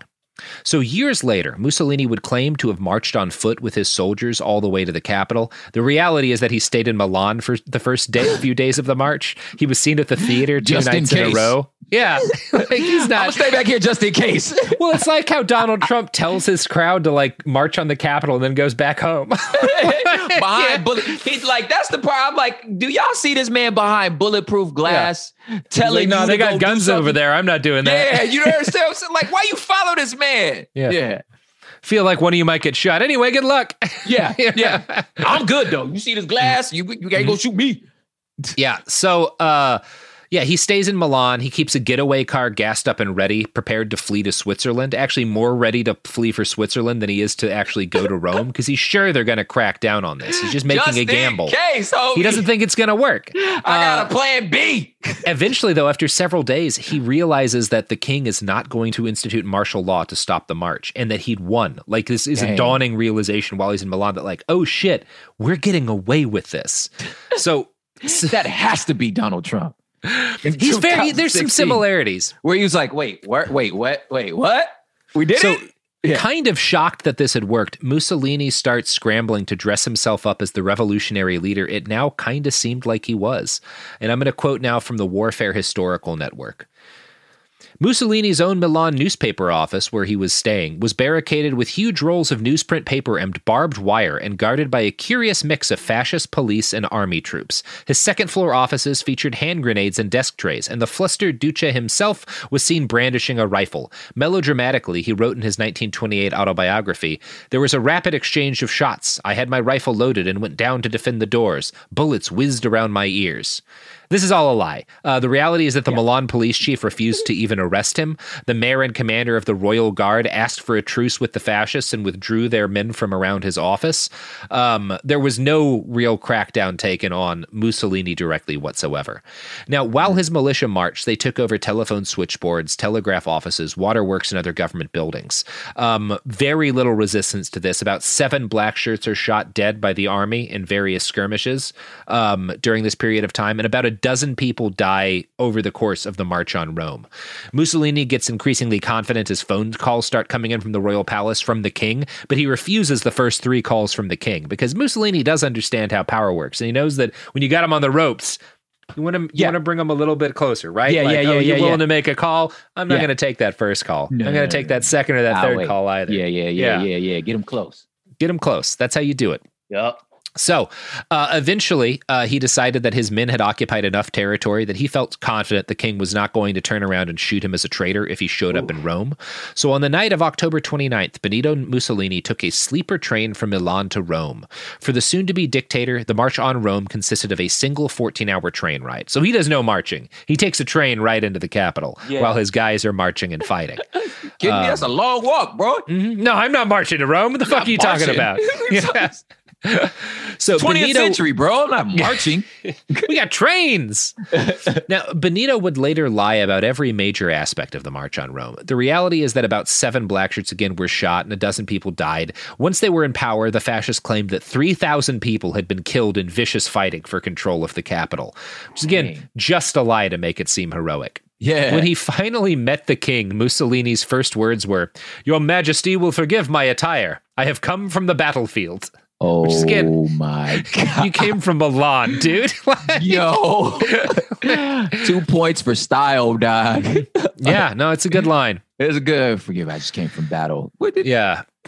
At the buffet line. Yeah. Like, Yeah, where were you fighting? where was you Yeah. battling? I told the army not to fight you. Yeah. So Victor Emmanuel has to have known Mussolini was lying about that, Yeah. but he liked Mussolini. He considered him Yeah. a quote man of purpose, and he appointed him as premier, foreign minister, and interior minister. On October 31st, the day after Mussolini's meeting with the king, his black shirts finally arrived in Rome. He had them turn around immediately and march to the train station so they could go home.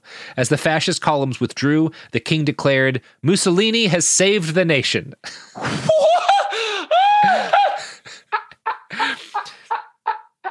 That is hilarious. Mhm. Yeah. Just let me recap that for a second. I sent y'all, got what I needed, then I sent you back, and you saying I saved? Oh, I love it. Yeah, it's great. It's a great position Great. to be in if you're Mussolini. Yes. He's really riding a high right now. Yes. Um, because a lot of Italians agreed that he'd saved the nation because people are really fucking dumb. And again, you have to assume very little access to accurate news about what was happening. Where is you know? your antennas? Yeah. Now, the Roman middle class was overjoyed by the lack of violence and by the fact that the dreaded anarchy and the threat of a communist revolution had been avoided.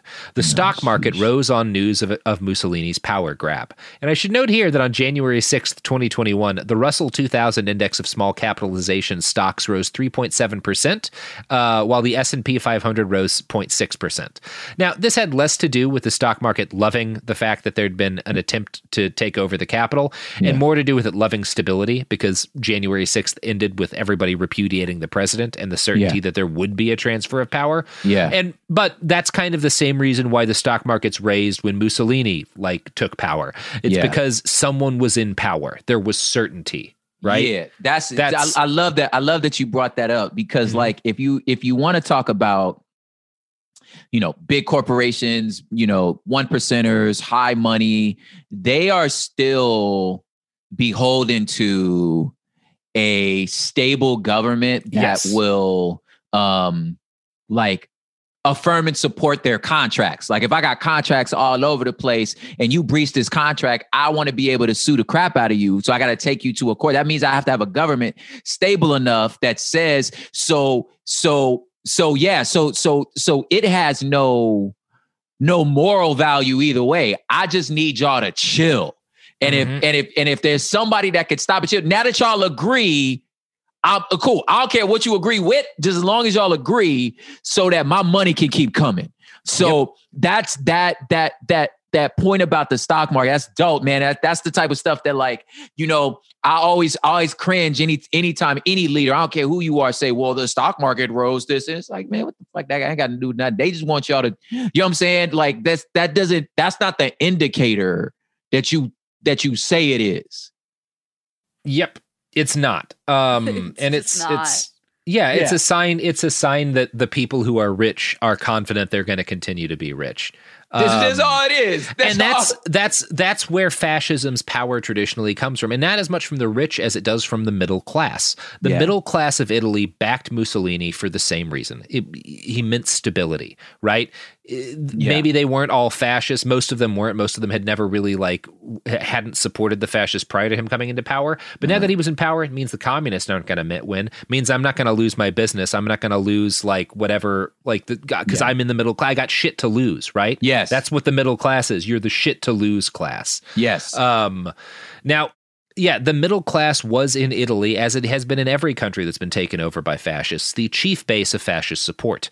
Um, uh, and this is true again everywhere fascism gains political power. In March of 2016, an NBC survey found that only about a third of Trump supporters in the primaries had a household income at or below the national median income of fifty thousand dollars a year. Um, and that stayed more or less the same for the election. Um, and again, you can look at the same kind of things happened in Germany.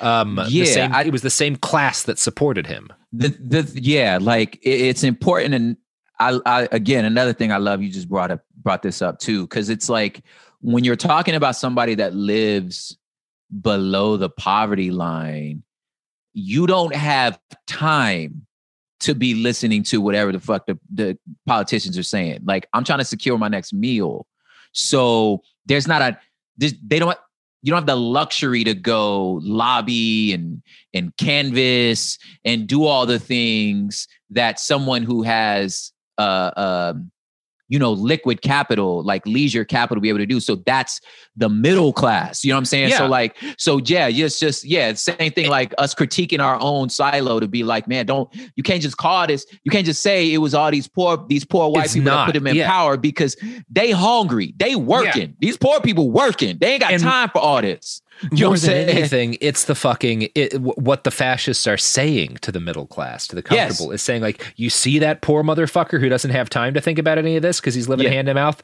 The communists are going to make that be you. You That know, be Like, you. that's the that's the fucking pitch. Yep. Um, and it works every time, or at least it, it it works well enough that it becomes a problem every Yeah. time. Maybe it's Yeah. not going to work this time. We'll fucking see.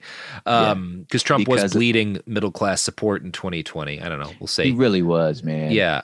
So that's good. we owe that to behind the bastards Thank you. Yeah, I take total credit um, of for Biden's victory. thank you so much Um, so yeah, fascism generally cloaks itself as a working class movement of laborers and hard men doing hard jobs. It's always the image, right? The, the Yeah. the imagery of like a guy working at a steel mill or some shit. Yeah. But that's not where their support actually comes No. from. The support of fascism comes from a lot of mi- like the middle class and the a lot of the affluent. Not all of the affluent, because a lot of the very rich are more establishment people. They're not going to Mm-hmm. back. They'll back a fascist when they're in power, because again, they don't want to lose their shit. Just need But, stability. like That's all you need. they're- Yeah. they're they're up until it becomes clear the fascists are going to win. They're you know they're going to back whatever the order was previously. The Mm-hmm. middle class is scared and anxious and always being pushed from both directions. So they're the ones who Yeah. really will go with a fascist.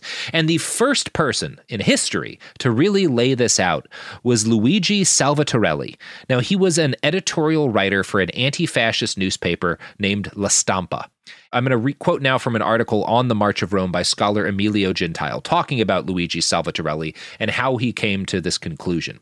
Quote A year before the March on Rome, Salvatorelli understood that fascism was a new re- revolutionary movement and that it organized and mobilized a new social class, the petite bourgeoisie, equally hostile to the proletariat and the upper middle classes.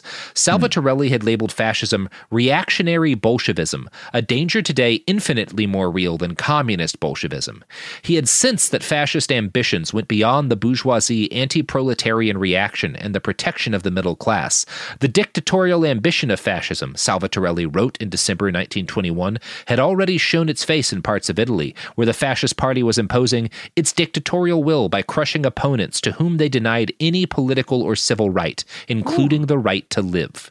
In July 1922, when not even Mussolini had thought about taking over power, Salvatorelli denounced the ongoing anti state attack perpetrated by fascism that was endangering the very existence of the Italian state in order to establish a regime of violence throughout the country.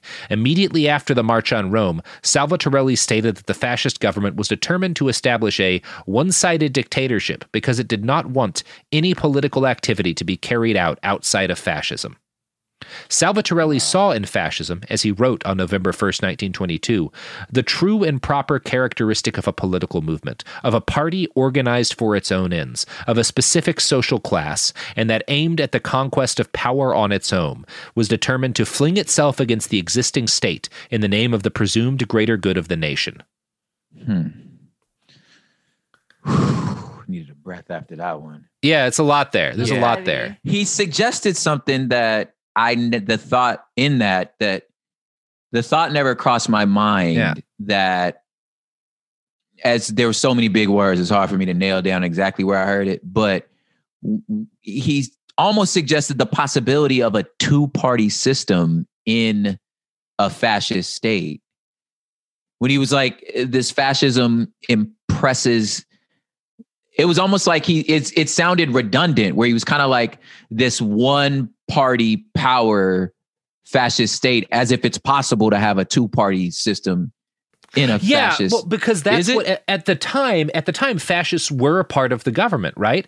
And a lot of people, oh. even a lot of like liberals, were like, "Well, it, they're not that dangerous. They're just one other party. They have their view. This is that. That's it's that old thing of like, well, they have an opinion, and everybody gets to have oh. their view, and like we have to listen to them. They're, They ha- they get the freedom to speak their piece. And what Okay. Salvatorelli is saying is their piece what they're saying they believe is that only their opinion matters and they'll kill you if you have a different one. Got it. So we he's can't like- let them in the government. Got it. So he's trying to say, are y'all Yeah. hearing what he's saying? Yeah. Y'all really? Did you hear what he just said? Like this is oh, I not feel just like y'all ain't another hear what party. he just said. Yeah. Yeah. If we Okay. let them, they will be the only party, right? Got it. Um, and he's and he's also saying like they are their strength comes from a class, right? And, Yeah. because the um a lot of the communists at the time had been like had written off the fascists as any kind of real movement, and had even written off the March on Rome. We'll talk about that later in the series. We're going to do a big Okay. episode at the end on sort of what we can learn from all this, but Mhm.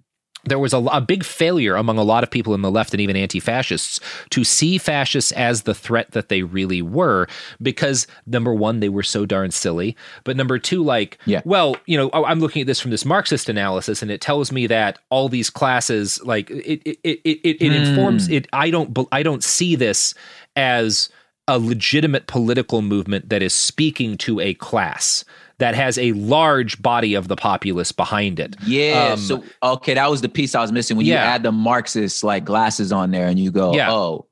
well, Yeah. Well, who's well? Where do they fit? Like, where's Yeah. the car? This can't be real because they don't fit in none of these.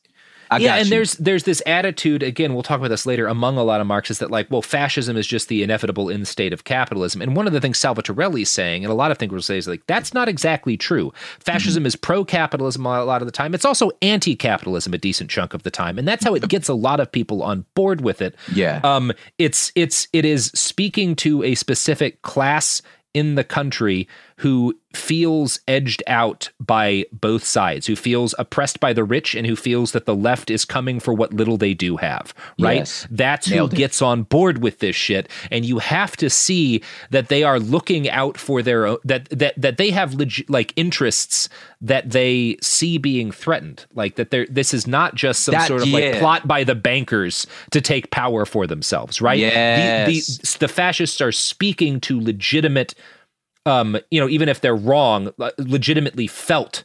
Uh, exactly. belie- those, those are like legitimate. threats.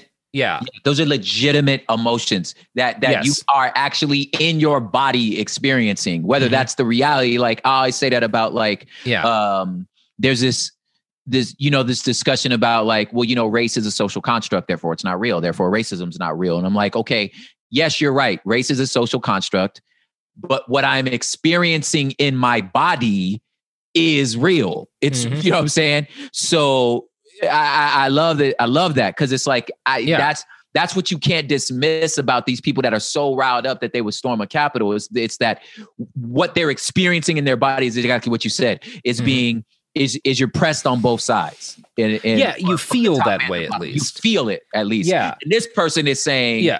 these group of people are saying, I feel you, Yeah. and I have an answer for you. Yeah, and I have an answer for you, and it's let's kill the left and take over the government. You know, Easy. like yeah, easy. Um, Yeah. yeah, and that's why you know the sixth happened. Um, Yeah. so Mussolini uh uh takes office um So two weeks after the from the, March uh, on Rome on Comes November back from the buffet. Come back yeah, from the comes back buffet from war. the buffet, ready to leave. Marriott. Yeah, Uh, ready to lead.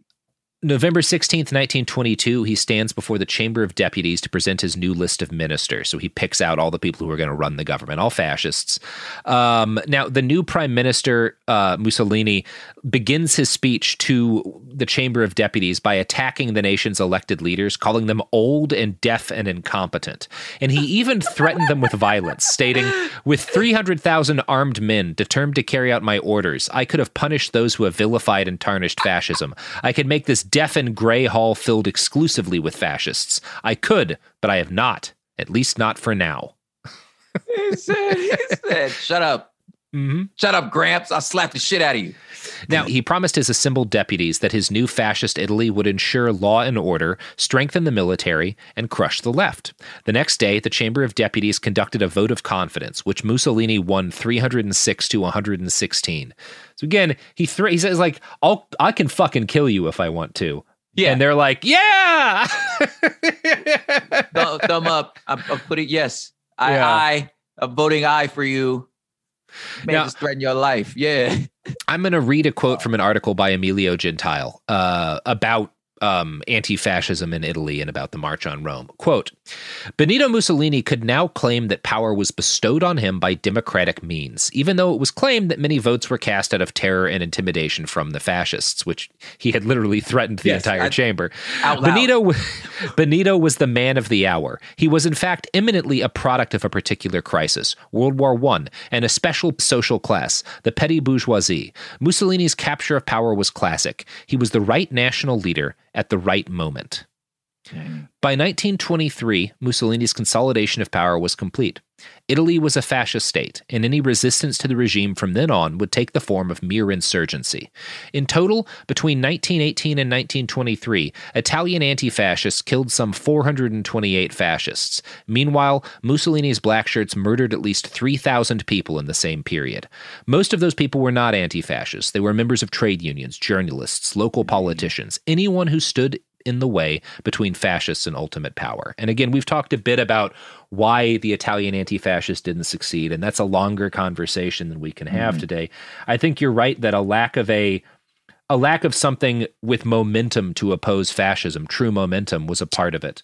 Yeah. Um, a lack of uh, state support is another part of it. There's a thing that some folks on the kind of who are are um, anti-fascist and anarchist activists in particular will talk about called the three-way fight, which is the Okay. idea that we're not just fighting against the fascists, we're fighting against the state and we're fighting against the fascists because the state is also deeply harmful and deeply injurious to life. And you, that was particularly very strongly felt by people during uh, the BLM uh, Yeah. uprisings of 2020, right? Like Yeah. we have these fascists, these Proud Boys and stuff coming in the street to do violence to us. We also have the cops doing it. We're in a three-way Yeah. fight, right? Very Yeah. valid way to look at things. It's also an almost impossible situation to win because the fascists aren't in a three-way fight. The No. fascists, if they're smart, they're not. Dumb fascists sometimes are. Yes. Um, and maybe our fascists have taken a turn for the dumb. Let's hope. But the smart fascists get to power with some degree of legitimacy and legality and then use the state to crush their enemies because they don't want a three-way fight, right? And that's a problem. Yeah, yeah, You because yeah, because yeah, because the government's just a weapon. It's not. Yeah, because the government's not the just a end goal. weapon. It's just a Yeah. weapon. Yeah. Yeah. Wow. Sheesh, man. I need a shower. Yeah. Oh God. Please tell me you're done. Yeah, no, I'm done. That's the end of episode one. Oh, yeah. Dog, it's like the it just the party that feels like these people give you this when you're trying to to stop when you're the ones trying to stop an insurrection it's like these people give you no you have no safe haven. They give you no breaks. Like they you can never stop and take a breath because they gonna read that as weakness. And then next thing you know somebody tying up Nancy Pelosi. And it's not that I'm a Nancy Pelosi fan. It's just you shouldn't be able to tie Nancy Pelosi up. You know yeah, what I'm that's saying? not Like, how that should happen. that's not how it should happen. You feel me? Like I just this, and it's not that I'm a fan of the U.S. government. However, Uh-huh. you know what I'm saying? However, there are worse things to live there under. are worse things. Yes. Yeah. So it's just like there's yeah, like you said, like you feel like you're in a three way fight, and my fight is is especially as as someone who would say organizationally and factually, my black life matters. Right? Is that that's all I'm trying to say is nigga, can I live? Like, God damn it, man, can I live? You know, and, and so you you the my goals, I feel like in a lot of ways, if it comes to like, how do I say this? Like, I'm not looking for as a as a black person, if you will. I'm not, I'm just looking for my rights to be honored. Yeah. That's all I'm trying to say. Just honor my rights. Like I have no, there's no platform of a reconstruction of the government short of just stop fucking killing. Like, let me just Yeah. be a citizen like you, dog. Like that's all I'm trying. Can you just let me be a citizen like you, bro? Like that's all I'm saying. So, so when you when you try to when you pit me against a fascist movement that's saying, well, no, our goal is to overthrow this whole thing and be in charge. And no, you don't get rights. And somehow the government choosing you, it's like it's hard. It's almost like all I, all I get to do now is I got homeboys that live in Atlanta, and what they saying is they finna just grab their popcorn and watch the civil war between these fascists and the and the police. Like I'm just going because it's like I don't. I want to be on the side of the government, but the government on the side of me either. You know what I'm saying? Yep, So it's yep. just you just in this weird predicament. But I know who I don't want to win. Do you know what I'm saying? Yeah, and I, it, this is where we get to the problem of the side opposing the fascists has done a lot of good, uh, and it is important to oppose fascists.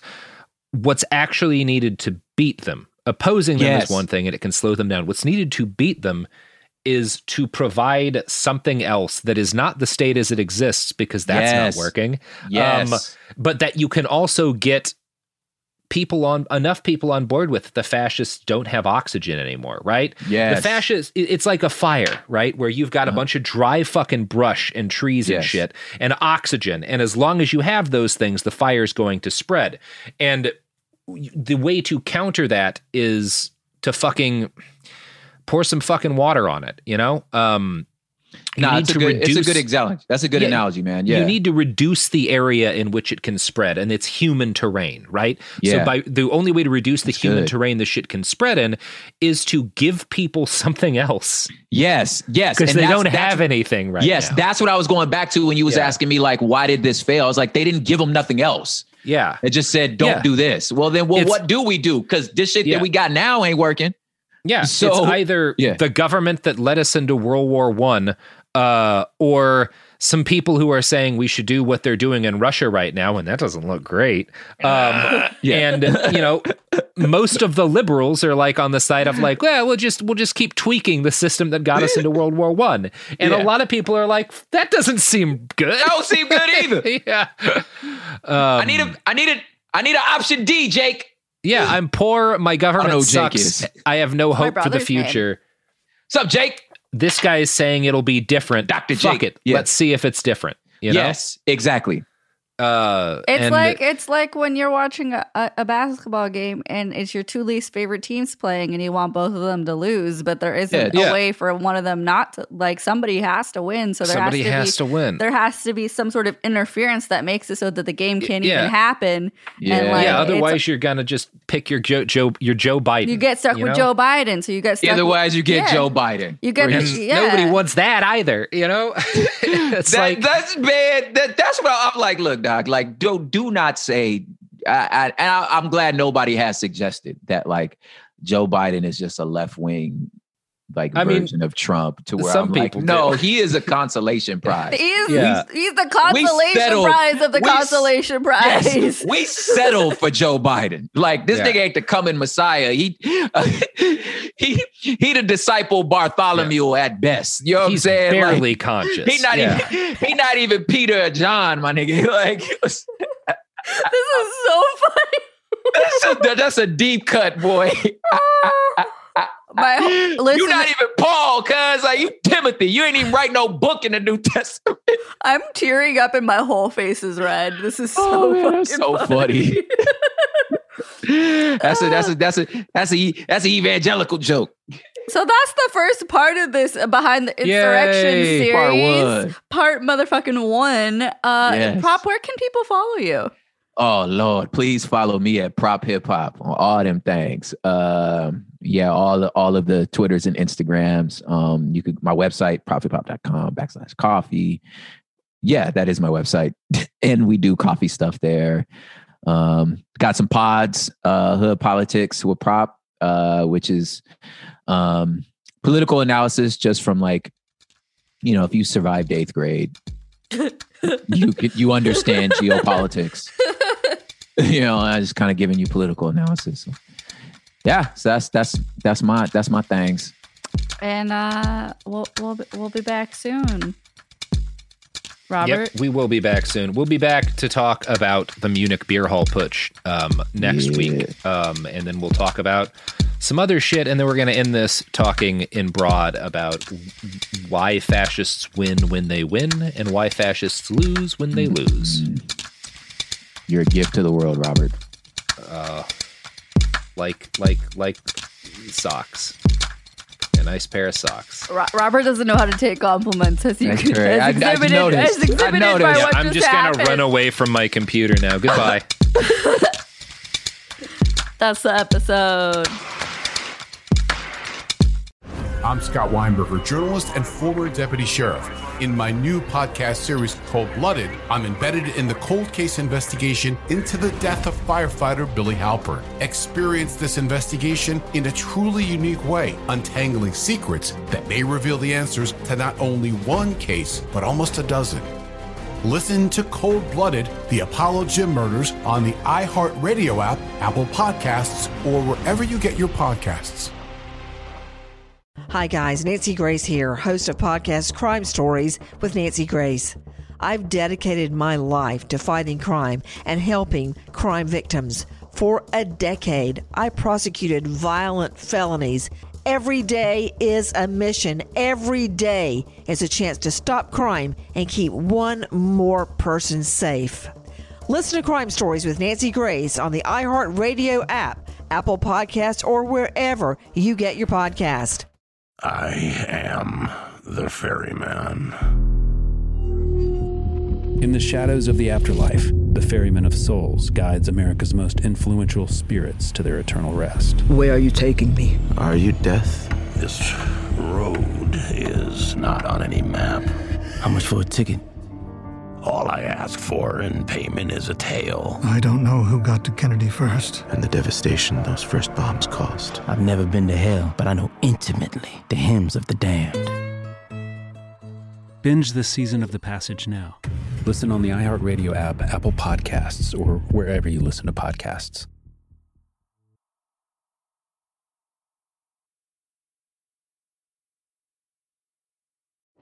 In the recent history of documentary filmmaking, one scene stands out above all the hot mic bathroom confession of Robert Durst in The Jinx.